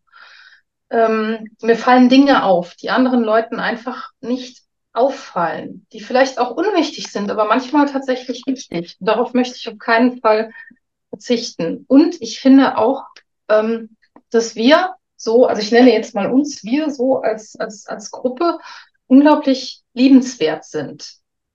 Ähm, das habe ich in unserer letzten Selbsthilfegruppe aufgebracht und das fanden einige super schön, und äh, eine sagte dann sogar, das werde ich meinem Mann sagen. Dem muss ich das manchmal erklären und dem sage ich dann, ach, aber du hast doch so viel Spaß mit mir und wir sind doch so lustig. Und das ist auf jeden Fall auch ein wichtiger Punkt, Humor und um die Ecke denken und äh, eben einfach so auf Dinge hinweisen, die andere Leute nicht sehen würden, die dann aber mega lustig sind.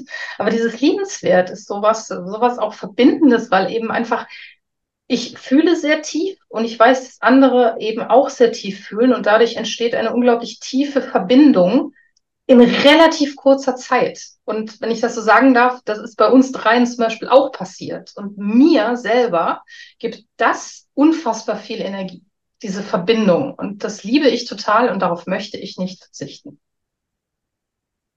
Anja, ja, wunderschön, genau, da kann ich mich so anschließen. Das äh, ist natürlich als, als ADHS-Frauen generell als wahnsinnig smart, empathisch und also cool einfach.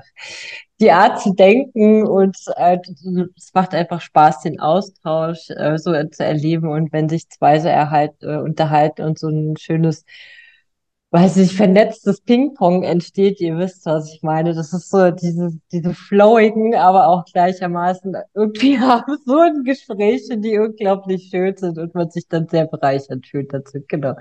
Ich liebe mein ADHS-Gehirn auch. Also ich habe ganz viel Spaß damit, auch alleine. Ich muss einfach oft auch lachen und werde dann komisch angeguckt. Also ja, also es bietet, es bietet ähm, sehr viel Ab Abwechslung in einem selbst. Ja? Und wenn man dann anfängt, dass diese Seiten dann auch zu genießen, ne? das so in Ausgleich zu bringen, sagen, hey, jetzt ähm, lass ich beim ADHS einfach mal freien Laufen, guck mal, was es heute wieder so für Dinge produziert. Und morgen weiß ich, okay, es wird ein bisschen anstrengend, muss ich gucken, dass ich mich ein bisschen im Traum halte. Ne? Diese beide, beide Seiten einfach so zu leben, kann, kann, kann ganz toll sein. Und ja, ich erlebe auch immer einfach, dass ADHS-Menschen, wenn sie dann dieses Ankommen bei sich haben, sagen, okay, ich lebe das jetzt, ich nehme jetzt beide Seiten, dass sie auch sehr wertgeschätzt werden von ihrem Umfeld, weil einfach diese Ideenreich oder diese andere Art zu denken für viele eine sehr große Inspiration ist, ne? was wirklich hilft, ähm, auch andere dazu zu befähigen, mal ja so einen Switch im Kopf hinzubekommen. Ja. Ähm, auf eine in der Regel sehr sympathische und charismatische Art und Weise. Also ADHS-Menschen können ja auch richtige Darmbolz sein. Also es gibt sehr, sehr viel und ja, genau, es ist einfach eine, gibt Dinge, die müssen, die es zu beachten gilt, das, was wir am Anfang besprochen haben. Es ist ein Stückchen ein Weg, aber genau, den dann einfach gegangen zu sein und diese beiden Seiten anzunehmen, ist, ist wirklich für sich selbst und halt auch für das Umfeld eine große Bereicherung. Ich kann nur jeden ermutigen, den Weg zu gehen und diese beiden Seiten auch ja zu leben. Das war's. Anita, was sagst du noch dazu? Also für mich ist es tatsächlich ähm, zum einen äh, finde ich, dass die Neugier und die Kreativität, also dieses Ping-Pong-Spielen im Kopf mit mir selber. Und ähm, ich habe mir angewöhnt, wenn ich mit meinem Mann rede, zu sagen, Achtung, random Themenwechsel, ähm, mhm. weil ich habe eine Assoziation ähm, weil sonst keiner mitkommt. Das ist mir schon bewusst, aber für mich macht es im, A macht es Spaß, B finde ich auf diese Weise andere Lösungen und ähm, C bin ich in, in Dingen, die ich gut kann, also die ich oft genug geübt habe, unfassbar viel schneller als viele neurotypische Menschen. Das war früher schon so als Journalistin. Ja, ich habe lange gebraucht, um meine Texte anzufangen. Ich hatte sie dann aber extrem schnell druckreif. Ähm, und das ist auch heute mit den Zeitmanagement-Themen so, ja, ich mache eine absolut exzessive Planung jeden Tag, ähm, die sehr rigide ist, aber ich bin damit auch extrem viel schneller fertig als ein neurotypischer Mensch, das glaube ich wäre. Ähm, und diese Schnelligkeit ähm, ist schon auch was, auf das ich nicht verzichten wollen würde, weil das natürlich auch dazu führen kann, dass man mehr Zeit für die Dinge hat, auf die man tatsächlich Lust hat und seine Sachen trotzdem geregelt bekommt. Und ähm, etwas, wo ich finde, dass eigentlich die negativen Folgen ähm, etwas ganz wunderbar Positives hervorbringen, ähm, ist die Empathie. Dadurch, dass ich früher immer anders war als andere und immer versucht habe, reinzupassen, habe ich riesige Empathie entwickelt, ähm, was die Stimmung und die, die, ähm, na, die Gefühle anderer Menschen angeht. Ja, man muss lernen, sich da abzugrenzen, damit man nicht alles auf sich selbst bezieht. Das ist ein wichtiger Lernprozess, sonst äh, nicht so gut. Aber wenn man das schafft, dann ist diese Empathie, die man dadurch entwickelt hat, finde ich unfassbar wertvoll. Und ich merke das auch eben ähm, als Zeitplanerin im Coworking oder wenn Leute ähm, mich um Hilfe bitten bei einem Problem, dass das tatsächlich ein Punkt ist. Ich kann wahnsinnig schnell erfassen, wo das tatsächliche Problem der Menschen liegt. Oh, äh, kleiner Spoiler, in der Regel nicht im Zeitmanagement. Ähm, das wird ganz so ausgehen, ja. ja.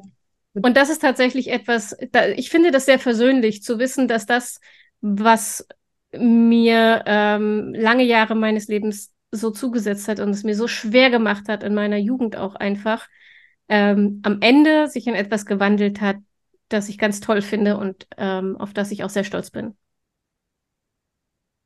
So schön. So schöne Schlussworte. Ja. Das kann ich auch einfach nur unterschreiben. Ja, genau das. Gut, dann machen wir das auch so. Dann machen wir jetzt auch Schluss mit diesen Schlussworten. Tatsächlich. Äh, Eva, Anja, es war mir ein großes Vergnügen und es ja. war ähm, so angenehm, ähm, mich mit jemandem zu unterhalten, bei dem ich mich nicht ständig zwingen muss, mein Skript einzuhalten und neurotypisch ähm, stringent äh, zu reden, sondern abschweifen kann und weiß, wir holen uns gegenseitig schon irgendwie wieder zurück, weil man weiß, wie das eigene Gehirn funktioniert. Das war etwas sehr Erleichterndes. Ähm, ja, es ist erwartungsgemäß eine sehr lange Podcast-Folge geworden, aber ich glaube und hoffe, es ist auch eine sehr interessante geworden.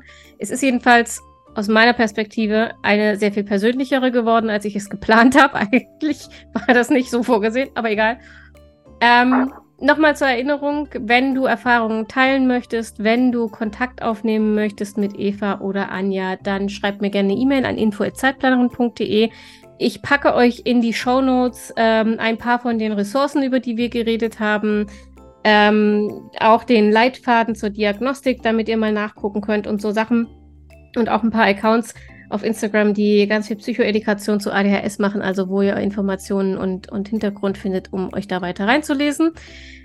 Anja, Eva, es war mir ein Fest. Vielen Dank, dass ihr da wart. Wir danken dass du uns eingeladen schön, ja. hast. Vielen genau. Dank. Und ansonsten gilt für euch da draußen, wir hören uns nächste Woche und bis dahin bleibt gesund, passt auf euch auf und denkt immer daran, eure Zeit ist genauso wichtig wie die der anderen.